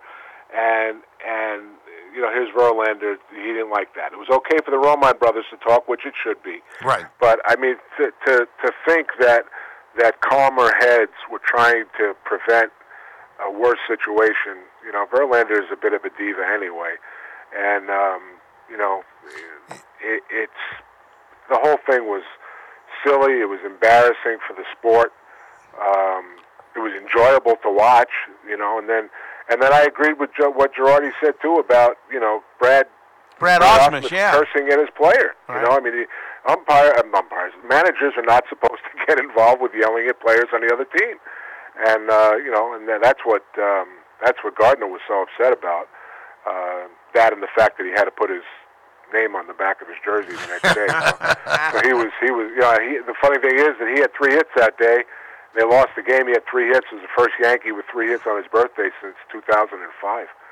So uh, you know, it was just it was just an unfortunate thing to watch. Mike, I'm I'm listening a lot to XM radio yesterday, and they were beside themselves, uh, both before the penalties were handed out on how much they thought certain people were going to get, and then Casey Stern and Brad Lidge went ballistic once these uh, penalties were read out loud. Um, like the the point Casey Stern was making was two weeks ago. Joe West got three games for kidding with a player about something, and and then Dellin Betances hits a guy with a 98 mile an hour fastball in the helmet, and he doesn't get a game. Well, first of all, Joe wasn't kidding with a player. Joe was was ripping on a player. Okay. I believe it was Beltre, if I It remember. was correctly. Adrian Beltre, yeah. Right after he got thrown out for that stupid uh, on deck circle thing. Right. Uh, you're showing again that umpires have a great sense of humor. But um, I was gonna you know, say, I was gonna say, eh, from a sense of humor standpoint, forget the 3,000 hits. That gets Beltre in the Hall of Fame for me. absolutely, absolutely. Considering that that there is no on deck circle in baseball anymore. I know, it doesn't true. exist. It's just a place to put the bats down on a, on a rubber mat. They don't even have it at Fenway. Uh, Jason Varitek got hurt on one of them a few years back, and they they haven't had one since. But um, what were we talking about? Oh, Casey Stern. I heard yeah. that. You know, he wanted 10, 15, 20 games for Sanchez or whatever. And uh, then he, he asked Brad Lidge one of his you know 48 second Casey Stern questions, and and I you know I kind of drifted off and almost drove off the road. I love Casey, but he he has great hang time on his questions. But um, uh, you know, and, and of course you're going to hear the, the the squawking now that Joe Torre's a Yankee and he went easy on the Yankees. Well, I think what Joe Torre did here, and I think one thing. Listen, I've been overturned by Joe Torre too because he he, uh, he his final judgment on our scoring. But I think what he did here is he looked at the situation of the two teams, and he said, "Well, the Tigers started this Right. with with And they've got nothing to lose. They've got nothing to lose. I think he took into account the fact that the Yankees, you know, it could have been the Red Sox, that the Yankees are in a are, are in a pennant race, and I think I really think that that had a lot to do with this. Um, but you know, who knows? Maybe he loves Dellin Betances. I don't know. I've watched Dellin Betances all year, Yeah. and he has been very wild. Yeah. Look at his walks to uh, to nine innings pitched. And apparently, I think Morosi did a, a thing where he went back, and that's the second right-handed hitter he's ever hit. Yeah, he's usually wild away. Yeah. I will give it that. Yeah. But you know, as he said, now unless unless he's good at you know espionage and subterfuge, you could see him pointing. He said, "Look, it's six six. I'm not going to throw at a guy, you know, six six. You know, with the score six six. So, you know, well, you, you never know. You know, I, I can't remember the last time I heard a pitcher say, "Yeah, I threw at him." so, you know, it's one of those things where you just have to watch it and and see what happens. But um, you know, it was it was um, it was a pretty ugly incident. You know, and, and I think everybody's very lucky that nobody got hurt in that pile. Speaking of getting hurt, I've got one last question for you. I usually, uh, my ears kind of turn off or catch on fire whenever I'm listening to Scott Boras talk. But his comments about the bases, the actual bases, and what baseball could do uh, with the vis-a-vis the Bryce Harper injury. Uh, I've never seen that kind of injury before. You know, that kind of situation. I know I've been at games where bases have been wet, but is there something baseball should do, whether it's between innings, always dry them off, pour rosin on them, or something, so that they're not sort of like slippery bottoms of a bathtub? Well, they could they they they could. Or do you really need the bases, Mike? Well, they could also go to the back to the softer bags that they used to have. There's a reason why they call them bags. Yep. Because they used to be bags. Bags, right. That's back when you and I used to cover the game back in the 20s. But uh, um, that's one thing. Uh, they could adopt the softball runner's base at first base and, and not make it a base at all. Yep. Just make it a flat. Just make it flat ground. Um, but they will do something, I guarantee you, because they almost lost one of their, you know, one of their uh, marquee players. That was a shockingly scary picture. You know, to even watch. when I watch it and know he wasn't seriously hurt, Right. which we don't know he's not seriously hurt. That's the thing. He doesn't have structural damage, but he, you know, it's pretty, it's bad enough. Um, it, it, it's still, it's still, you know, it gives me the Joe Theismann kind of feeling. you Yeah. know, and, and No, that was a the scary. That was a scary thing to watch. What I what I hated most about Theismann's thing was they kept showing it over and over again. I think Theismann hates that too. I'll never forget where I was on that night. I was in my kitchen on Roland Avenue with my friend Mary Ellen, and she was helping me. We were wallpapering my kitchen. Yeah. And I'm up. I'm up on the top, and my friend Jack Hireman is in the living room. He goes, "Oh my God, you got to see this!" And I go, what could it possibly be? I'm up here with the wallpaper. He says, you got to see this. And I remember that. You remember that's how uh, Jesse James got killed. You know, he was standing on it, standing up, uh, hanging up a picture, and he got shot in the back. So be careful with that. I stuff. will be. I will be. Who's going to win the fight tonight? I don't care. Okay. Well, How about, did he's you got hear the what, same. He's got the same attitude about that that I do. did you I hear think, what, I think in, in true Mayweather fashion, and I'm not going to say anything Yeah. about his penchant for beating up women, but in, in, in true Mayweather fashion, he'll probably carry him. Right. When in fact he should come out and knock him out in 20 seconds. But uh, that's that's my take on that, and, and I'm sticking to it. Have you heard about the preliminary fight? Baltimore kid who's a title holder, Gervonta Davis. We've done some stuff with him. We were about a year and a half in front of everybody else in town on this. He's the lightweight champion uh, at the 130 range. He, he didn't make weight yesterday. So the, Oh. the fight is going to go on, but he's been stripped of the belt, and even if he wins, he will not retain the belt. Oh wow! He Too will much time at Sabatini's. And I don't know what it was. He's battling. Sabatini's or Sabatino's? Sabatino's. Yeah, O's, yeah. Yeah. All that right. great uh, bookbinder salad, I think it's called, right? Or Uh, yeah, it's called the no, it's not called the book bookmaker salad. bookmaker salad. Bookmaker no, salad. not bookmaker. Yeah, it is. It's bookmaker salad. Named after bookies. Yeah. Oh Yeah, wow! bookmaker So it's salad. the best salad in the world, and I remember ordering the dressing through the mail. As a matter of fact. Mike, real quick, with all your time in the New England area, are you familiar with Dave Jageler? Sure. Okay, we're about ready to have him on to talk a little Nationals, and I've known Dave since he became the broadcast partner with Charlie Slowes back in 2006, the first or the second year the Nats were in town. So what town. are you asking, Shalin, to give you a good question? No, no, no. I, I wanted to find out about, uh, you know, Dave, of course, was a Pawtuck. Oh, he was a Paw Sox. Pawtuck guy. I didn't know yeah, that. Pawtucket guy. And uh, just wanted to know if you knew about him and uh, before he got the major league job. That's Sure, all. I remember him up here, and I think we probably crossed paths a couple of times, and and uh, um, you know, solid um, solid baseball guy, and um, you know, because the other the other guy from um, the MLB network used to be here, Joyce. Yeah. Yeah. I think he was. I think he might have been Pawtucket too. Way back when. Right. Anyway, we've got to make our connections right now with Dave Jageler. We always appreciate it, Mike. We'll try and catch up with you right around playoff time, all right? Anytime, guys. We'll see you. Thank you, Mike. Always one of the best in the business. Are we taking a break right now? Let's take a quick timeout. When we get back, one of the play by play voices on the radio for the Washington Nationals, Dave Jageler. He's up next on the bat around.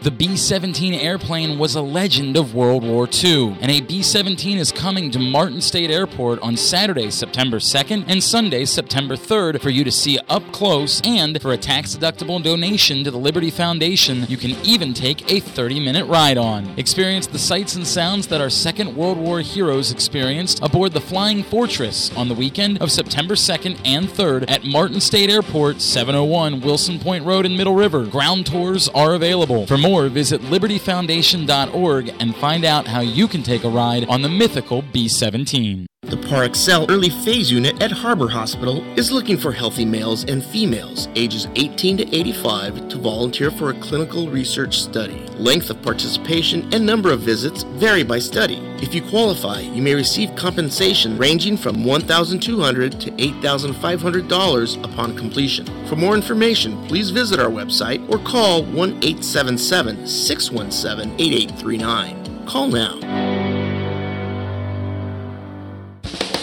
Members of the GCR community, they're telling me about their experiences at Full Circle Tire and Auto. Steve Barry, why did you take your vehicle to Full Circle? I saw a uh, service light on the dashboard, and I called the dealership, and they told me it was going to be about $200 to do it. And I heard the commercial for Full Circle Tire and Auto, and I called them, and they told me that they could save me even more money than I thought. They were about $100 less, and it turns out that they didn't have the correct fluid for the car, so they actually went to the dealership and got it, and didn't charge me any extra for it. And that's not all they did for you, was it? About a week and a half later, they sent a personalized thank you card from Amy and the team. They signed it, and it's actually really nice, something I've never experienced before. That's the difference at Full Circle Tire and Auto. 410 676 2277. That's 410 676 Cars. 1304 Governor's Court, Unit 110 in Abingdon, and FullCircleTireandAuto.com. KZ here, Pressbox Fantasy and Reality Football Show with Sarita, the NFL chick. How are you? I'm great. How are you? I- I'm great. Every Sunday, 10 to noon, We talk about mostly football. We, we talk about the college game. We talk about the NFL game. We will throw in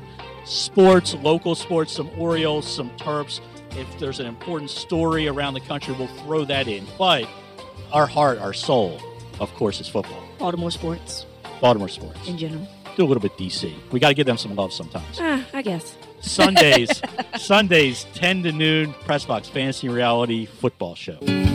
Many people know about Goodwill through donating clothes and furniture. Did you know that Goodwill also accepts vehicle donations? Goodwill accepts vehicles in running or non running condition. When you donate a vehicle, you can steer clear of all of the headaches associated with trying to sell a car yourself. It's fast, simple, and reliable, and you also receive a tax deduction. When you donate to Goodwill, know that your donation is being used to help someone find a job. Last year, we provided job training services to people in need of assistance because of physical, mental, or other social barriers and placed over 3,000 into jobs. To donate your vehicle to Goodwill, visit givethegoodwill.org or call 866 492 2770. That's givethegoodwill.org, 866 492 2770. And welcome back to the Bat Around for this Saturday morning. Craig Heist along with Stan the Fan Charles. And our next guest is one of the two play by play radio voices for the Washington Nationals. Dave Jageler joins us on the phone right now. Dave, good morning. How are you? I'm good, Craig. How are you? Good. Well, you know, we got uh, uh, you know the game in last night, obviously, and really with the lineup that Dusty Baker put out there in a four to two loss, uh, to be able to sit there and maybe be able to win that game in the ninth inning just goes to show you a little bit about this team and what they've been able to do all year with all the injuries and the players that have filled in. Yeah, I mean they had the tying and winning runs on base in a in a game where they sat four of their starting players and they were facing the Mets ace with a pitcher up from AAA Syracuse. So it was a pretty good effort considering the circumstances, the fact that they had arrived at the ballpark just short of six in the morning, coming off the road trip in Houston. So um, far be it uh, from me to try to figure out why the Astros and Nationals didn't play a day game the day before, but Yeah. uh, that certainly put the Nationals behind the eight ball. And uh, and that was a game going into it. You didn't figure you had a great chance to win, but you know uh, the guys who played, they, they've shown that they can do the job in in short spurts, and and those players are a big reason why the Nationals are significantly in first place with, with so many injuries. If you had said before the season that you were going to miss the entire starting outfield for a stretch and the starting shortstop and a couple of pitchers and bullpen guys, uh, it would have been hard to, to fathom that you'd be 12 and a half games up. But that's a credit to the guys who filled in. really is, and uh, you know, you, when when you you just can't talk about the position players, you got to talk about some of this pitching staff too. Uh, Strauss goes down for a while now. Scherzer's dealing with a neck neck issue, uh, but he threw a pen yesterday, and he'll be back uh, on Sunday to pitch one of those two games. So it looks as though uh, when you throw Roark and Gio into that mix, at least the pitching staff seems to be getting itself together, probably at the right time as you head into the last month of the year. Well, that and, and the bullpen with the additions at the trade deadline. I mean, uh, really the offense carried the team in the first half, but they've gone 10 consecutive games without double figures in hits.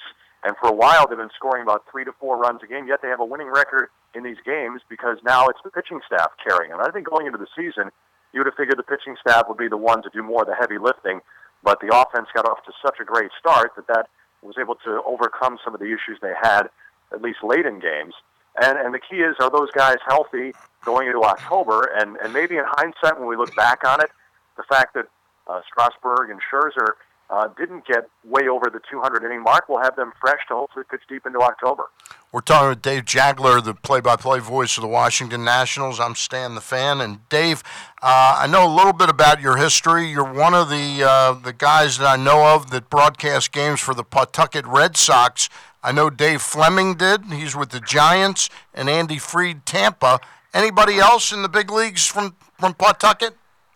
Oh yeah, I, I believe it's seven out of 30 teams. Wow. Or maybe it's eight now. Uh, Don Orsillo, who used to be with the Red Sox, he's now with the Padres. Uh, Gary Cohen with the Mets was the original one, and a couple of younger guys. Aaron Goldsmith is out in Seattle, and a youngster named Jeff Levering is out in Milwaukee working with Bob Uecker. So I mean, uh, we it's we kind of call it jokingly the uh, Pawtucket Mafia. I mean, they've had a real nice record of putting not only players in the big leagues but broadcasters. And So it's now it's- remarkable that about one third of the league has an ex-Pawtucket broadcaster in the booth. And it's now controlled by Lucchino and Steinberg, uh, own the, uh, run the uh, Pawtucket Red Sox. Correct? Yeah, we'll see. Well, maybe maybe whoever the, is there now is the next great one. Yeah, it could be, but it's all it all boils down to a Syracuse education, doesn't it? Well, there's another. You know, I'm, I'm part of two mafias. I'm part There of you two families. You know what I mean? Yeah, Syracuse has turned out just a few who have gone on to pretty good things in this business. Hey, I've got to ask you a question. What years were you at Pawtucket, Dave? I, I was I, I kind of had the player route. I was there one year. I was there in 2005. Uh, I replaced Andy Freed, who you mentioned. Yep. Went to Tampa Bay, and I joined the Nationals in 06. So this is 12 years with the Nats. So I kind of did like a player. One year in AAA and, and got the call. Uh, 2005, Pawtucket uh, Red Sox had a couple of notable guys who went on to uh, to have some time in the big leagues. Dustin Pedroia was on that team. Right. Uh, our friend Mr. Papelbon was on that team, and, and Kevin Youkilis were probably the three Wow. prime prospects who were in Pawtucket in 05. So I want to ask you. I lost a great friend of mine who was a good friend of Pawtucket's. He lived in Quincy, Massachusetts. Uh, Sam Mealy passed away uh, this baseball season in May, I think it was. Did you know Sam at all? He was a longtime Red. Sox scout. Yeah. Yeah, I did not. Okay. Dave, we got uh, the second, actually the third doubleheader on a Sunday in three straight Wow. Sunday home stands coming up. How tough has this been on, well, I mean, it's always tough on all of us, but the players in particular, especially with the way the road trips are scheduled and things of that nature, but when, you, when you're forced to play day-night doubleheaders on a Sunday, that kind of thing. You know, it, it- it's hard, Craig. I mean, fans don't like to hear all that. I mean, you know, these guys are making a lot of money, and the, and the travel's nice and all that. But you know, it is a long grind over six months, and I, I think you've seen some guys slow down a bit in August.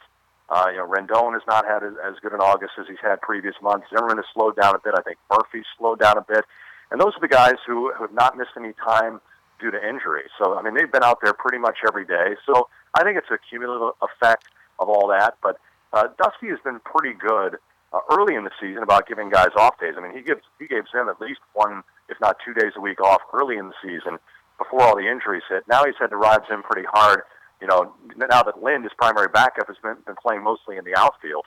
So, uh, you know, at least uh, I think you know now that you're going to get some guys back in September, uh, some energy with Turner coming back and fresh legs and, and Werth. Hopefully that'll uh, they'll kick it into gear for the stretch run. These are kind of the dog days, and when you're not really in a pennant race, sometimes the finish line looks a little bit far away. So I think hopefully once the the, the core gets together in September, uh, they'll see the finish line and, they'll all kind of pull back together and, and have a surge to the finish. Well, we just saw Shawn Kelley come back from the bullpen off the DL. Uh, in terms of Ryan Madson right now, at first it was supposed to have been a blister on the finger, but it turned out to be a little bit more on that. What are we hearing about Matson and his return?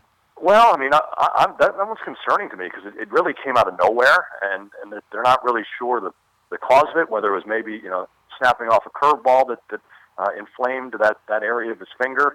I mean, I, I, I saw the article today that they're hoping he's going to be back uh, in, in time for the postseason. I mean, uh, it, it was it was alarming to me when they they basically shut him down for three or four days, and then he tried to throw again, and it didn't get better. So. Uh, they're obviously going to try a longer period of rest, and they have the luxury of this lead that they don't have to rush him back. So, you know, if, if they have to sit him down for two weeks and then let him build back up, that's fine, as long as he's there going into October. Because of the three pitchers they acquired, I mean, Madson has been the one who's been totally unscathed. I mean, Yeah. he's been Yeah. virtually unhittable. So, you know, Dusty Baker experimented with Kintzler in the ninth and Doolittle in the eighth playing matchups. I mean, Madson's a guy who, if you if you're in a postseason game and you need a big out in the sixth inning, you could go to him.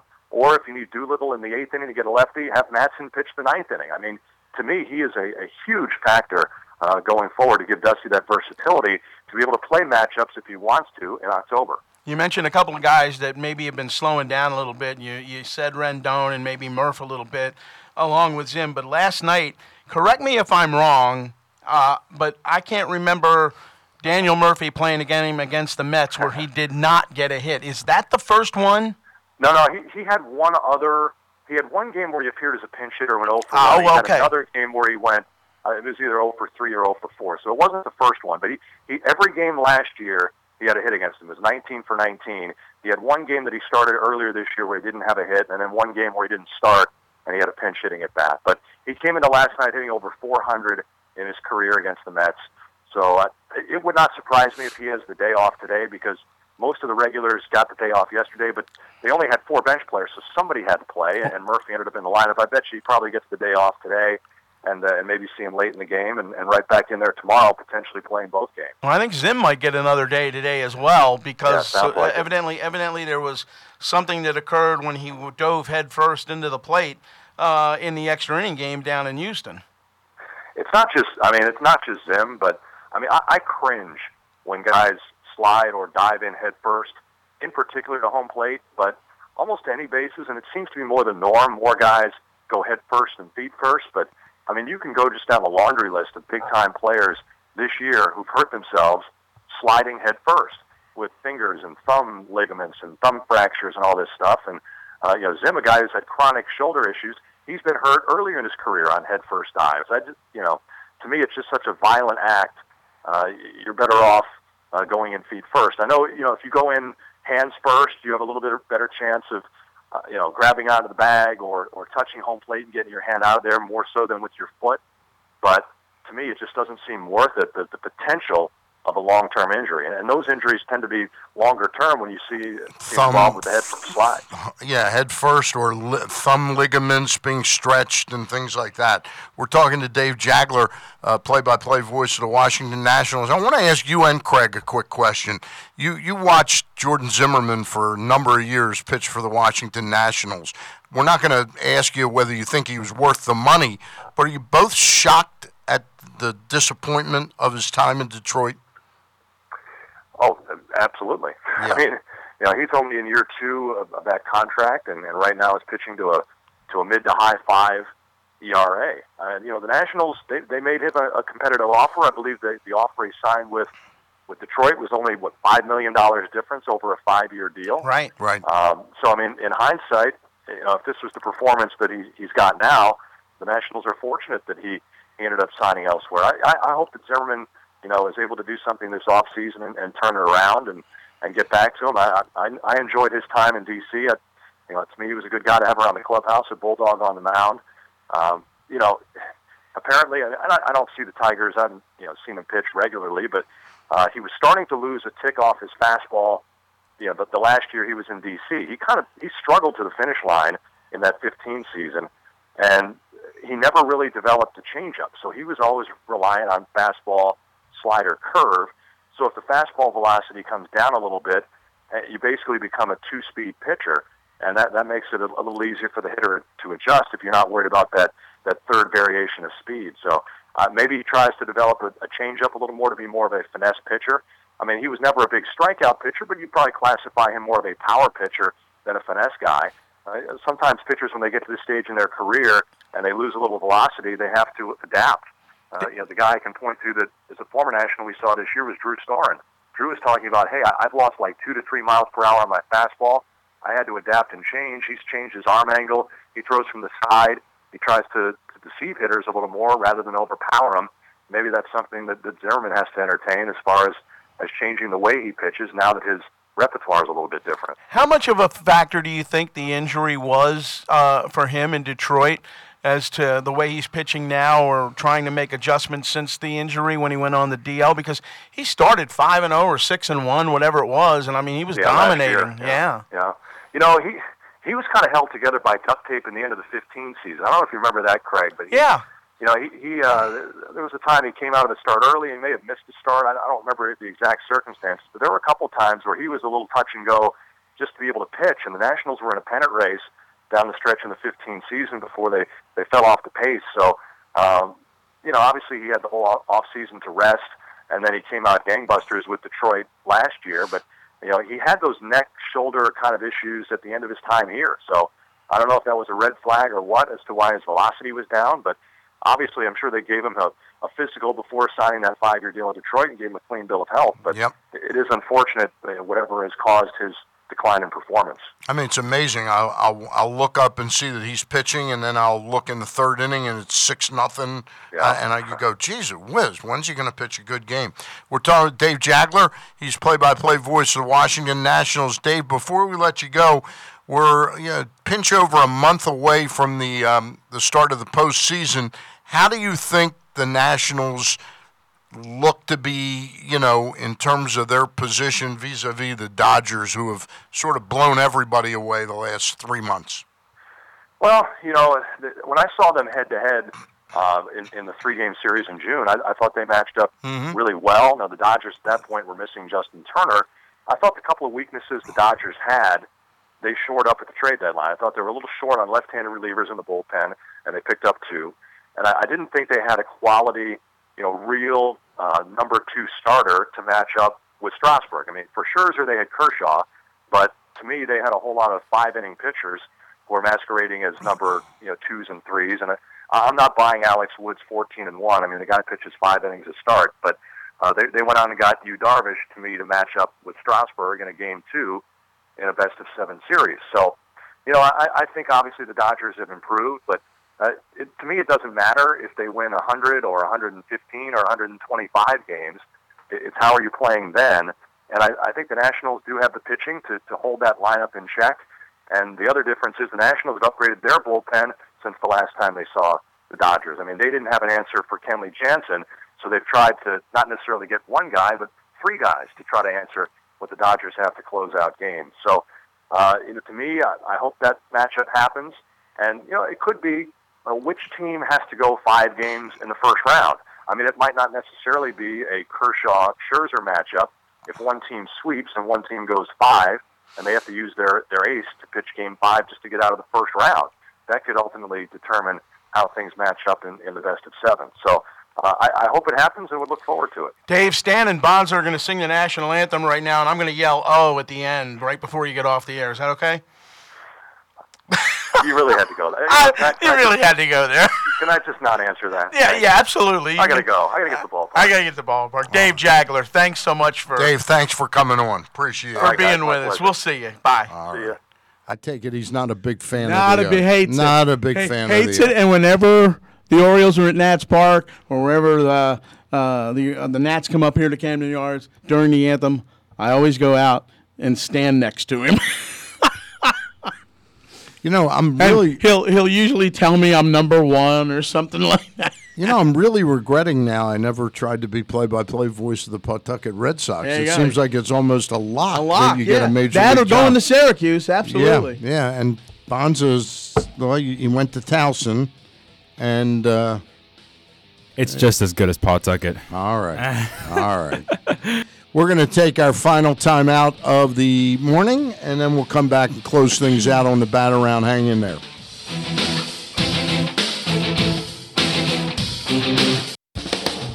Members of the GCR community, they're telling me about their experiences at Full Circle Tire and Auto. Steve Barry, why did you take your vehicle to Full Circle? I saw a uh, service light on the dashboard, and I called the dealership, and they told me it was going to be about $200 to do it. And I heard the commercial for Full Circle Tire and Auto, and I called them, and they told me that they could save me even more money than I thought. They were about $100 less, and it turns out that they didn't have the correct fluid for the car, so they actually went to the dealership and got it, and didn't charge me any extra for it. And that's not all they did for you, was it? About a week and a half later, they sent a personalized thank you card from Amy and the team. They signed it, and it's actually really nice, something I've never experienced before. That's the difference at Full Circle Tire and Auto. 410 676 2277. That's 410 676 Cars. 1304 Governor's Court, Unit 110 in Abingdon, and FullCircleTireandAuto.com.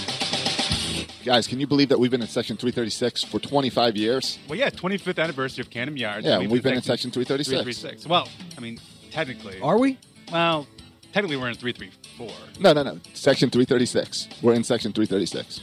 Yeah, like our podcast, that's who we are. We're Section 336. Every Monday night at Every 7:30. Monday night, yeah. But, you know, when we go to the stadium, we tend to sit in 334. Let the ticket screwed up. We're just, we can touch Section 336. I walk past, I say hi to Ryan in Section 336. Yeah, and when we say hi to Ryan, we can talk Orioles because we always do here on the show, Section 336. Yeah, so Section 336. Section 336. That's where we are. Just lie to him. That's Press us. box.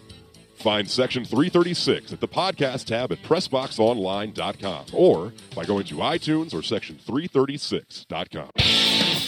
Hey, it's Glenn, and you might not know this, but we actually have a great wrestling podcast. Well, it's an okay No, wrestling no, podcast. no, no, no! Don't sell us short, Glenn. This podcast involves the main event, AJ Francis. That mm. means it is the best wrestling podcast. Look, just, just because you're bigger than us does not mean you're better than us. It does not mean you're the main event. The brains are the one that brings people to the table when it comes to podcasts. So it's me who brings people to jobbing out. Are you kidding me? Aaron Oster from the Baltimore Sun and Rolling Stone, you're the worst. Literally the worst. Like no one has ever tuned in for your opinion. Got real, real, real quick. It's Jobbing Out. Glenn Clark, Aaron Oster, and AJ Francis of the Washington Redskins. He a Terp. Every week we're talking pro wrestling. You can find it by going to Jobbing Out on iTunes or SoundCloud or by clicking on the podcast tab at PressBoxOnline.com. Let the Aberdeen Ironbirds take all the stress out of planning your family's next night out. Introducing the Green Turtle Friends and Family Package. Get four Ironbirds tickets, four Green Turtle dinners, and four Ironbirds caps for just $49.96. That's a $208 value for $49.96. Purchase your Green Turtle Friends and Family Package online today by visiting ironbirdsbaseball.com. Your summer starts now. The latest edition of Pressbox is available now. On the cover, we take a significant look into the Ravens' upcoming first ever trip to London. What does it take for an NFL team to make such a trip? How are Ravens fans getting themselves across the pond for the game? What are fans doing in Baltimore if they can't make the trip? And which Ravens player will the trip mean the most to? Pressbox is available for free at over 500 area locations, including 60 Royal Farm stores. You can also find the entire edition as well as the best daily coverage of the Orioles, Ravens, and Terps at PressBoxOnline.com. We are back on the bat around Stan the Fan and Craig Heist, and uh, I feel like I'm coming down with uh, either allergies or the late summer cold. I got like sinus stuff happening. Yeah? It's been what I've it's been what I've been dealing with for the past week. Nobody asked you. I'm just saying sorry in advance if it was me. Well, I'm getting the hell out of the studio because I don't want to catch it. An allergy you can't catch. I think it's allergies. I'm Yeah, pretty could be, sure. yeah. The only thing is, I'm supposed to go in. My cousin is an allergist. I'm supposed to go in this weekend for a this week Wednesday for a test to determine once and for all whether I'm allergic to penicillin. I've been told I was allergic to penicillin since I was an infant. You Mhm. know, my mother brought he's allergic to penicillin, and my brother was going in for a big surgery and ended up having a test before his surgery to find out whether he was or wasn't allergic to penicillin, which he wasn't.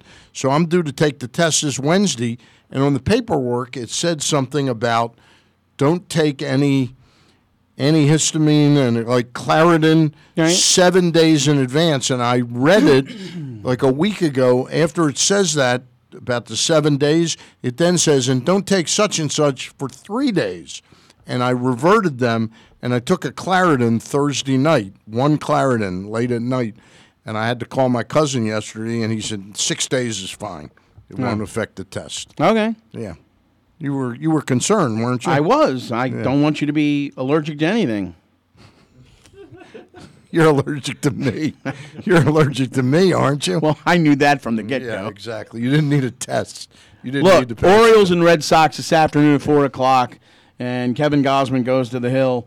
Eduardo Rodriguez for the Red Sox, uh, the Nationals, and the Mets play at 4:05 down at Nats Park. Who's pitching in that game? Uh, who is- Gsellman? No, it should be Gio. I meant for the Mets. Is it Gsellman? Uh, might be. I don't know. I have to. You look. don't care about the other team, do Mm, you? Not really. Not really. It's all about. It's all about the home team. Is uh, Terry Collins going to be the first manager let go? I don't see. How, I don't see how you can do that with the Mets. I mean, I get it. It's New York and everything else, but look, in the last two days is the is the exact microcosm Right. of that entire season. You lose uh, Cespedes last night, just running from second base to home plate. And then Conforto the day before up in New York swings at a, at a pitch and winds up dislocating his shoulder. Mm. And now there's a capsule issue, torn tendon in the capsule. Right, he's out for so the he's year. out for the year. Yeah, it just it's really a sad, sad state of affairs for the Mets. Not to mention what happened with Syndergaard earlier, and just a host of injuries. Right. I don't. I think Terry probably survives. You do? Yeah. I'm not feeling that. I know Jon Heyman for FanRag wrote that it looks. He wrote yesterday. I think it looks like either either way, it, it might be the right time. You know, either the team. It could very well go- be. I mean, just you he's, know, he's close to retirement anyway. I think he's 65 or 66 years old. yeah, but you know, by the Solid same- baseball guy, Yeah. Terry Collins, no question about it. Um, we've had a good show today. Let's recap. We had on um, Mel Antonen of MASN. Right. And we had Matt Slatus, general manager of the Aberdeen Ironbirds and the Aberdeen Steam Crabs. Also had on uh, Mike Shalin from the New Hampshire Union Leader and an official scorer at Fenway Park. And uh, also just finished up with Dave Jageler, uh, Jageler, the play-by-play voice of the Washington Nationals. Yeah, and uh, I think Dave is one of the best in the business. I really do. I know I'm being biased when I say that, but no more biased than I would be having grown up in Baltimore and listening to the guys that I've grown up listening to. All right. And eventually, Dave Jageler will be getting a number one job somewhere in in in Major League You Baseball. wouldn't mind it being in Baltimore. would I you? would love it to be in Baltimore. Got to get him used to that. Oh, in the national exactly. anthem. Do you think he would sign off on I- that? I don't know. I think to get the I number one job somewhere, he might.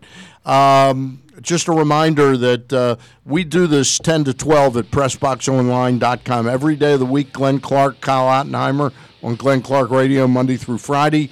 Uh, Craig and I are Saturday's uh, companions for you from 10 to 12, and Sundays throughout the football season, well, throughout the year, is the Fantasy and Reality Football Show with Ken Zales, Sarita Hubbard. Ken is in the midst of a, an unbelievable number of drafts that he's doing. Oh, I Um, see it all the time on Facebook. It's, unbelievable. It's unbelievable. Like Wednesday, I said, "Can you do the TV show?" He goes, and he's not being egotistical. He says, "Only if I'm up first. I have to be home by 8:45 for two drafts." Unbelievable. He must be in about 20, 20, 20 25 leagues, yeah. Easy, Yeah, easy. I play in his two media leagues, and I'm always about the third or fourth best team. Do you have Do you have the same kind of But we don't play for money. Do you have the same kind of luck there No, I have better. I have better. lu- I have better luck. I just am not as knowledgeable about the product. I have better luck, but because we're playing for no money, what the hell doesn't matter? Well, some would say you're not very knowledgeable about the other product. if I show if I show you how many players I have on the disabled list right now, it's absolutely mind-boggling. well, you're like Terry Collins. They're going to fire you after this year. Jacob Faria, Alex Cobb was on for three Right. weeks. Andrew Miller twice. How about Jarrod Dyson, Michael Brantley, Matt Holliday, Miguel Sano, Salvador Perez, who just got off the DL, and uh, I've got somebody else that's uh, screwed up right now. It's unbelievable. Yeah, unbelievable. And we're hovering in fourth place. Hovering, hovering, trying to make it to the finish line so we don't lose any Um, money. I hear you. All right. Many thanks for you. Many thanks to Bonza Tufa, who's back in town. And with his Bryce Harper action figure. He's going to go home with that action figure and he's going to put him on, you know, he's going to. Let's just hope he a- puts it on a shelf somewhere. Yeah, he's going to get on the floor. I can see him now. He's going to put him at the plate. Here's the pitch. Because Bonza wants to be a play by play voice. There you go. Let me hear you do that. Here's the pitch to Harper. Let, let's not. Let's that. not go there. You don't want to embarrass yourself. All right. Many thanks for joining in. Uh, tomorrow on Inside Press Box from 10:30 10:30 to 11 on ABC2, we will have on with us Luke Jones from uh, WNST.net uh, about some Raven talk. We will have Danny Wiseman, Hall of Fame bowler, who's from Baltimore. And we'll also have a feature we did, a Boog Powell story we did, based on my column that I wrote. Uh, it's really a fabulous piece. It really is. We've been getting a lot of good play on the Boog Powell stuff lately. Good. All right. Yep. Danny Wiseman used to uh, used to dabble uh, down around Crown Lanes and Hawthorne right. at one point in time, and I used to bowl with uh, Bruce Holland and a few others who went on to make it uh, very big in the bowling world. Yep. Yep. Did you ever make it big in the bowling world? I was pretty decent. I Were never you? never ten got a pin or sponsor. duck pin? Ten pin. Uh, What would you average? 170? Uh, no, I was in the 190s. You were in the 190s? 180, 190, yeah. Wow. I bowled in like three leagues. I used to work down there, too, at one point Is in there any time. chance you'd ever go back and try and become a professional? No, not at this time. No. Did you ever bowl a 300 game? Mm, Close? I, I, s- I did not bowl a 300 game. I strung Uh, 13 strikes together. However, 12 in a row was in one game. Wow. And what was the score in that game? Like 278 Yeah. or something? I didn't know that. Yeah. All right. You ever make any money No. doing it? No. No. Just for funsies. It was it was it was uh, strictly league. Yeah. Okay. All right. Anyway, that's it for us. Tomorrow, Ken Zales, Sarita Hubbard, same time, same station. Thanks for tuning in.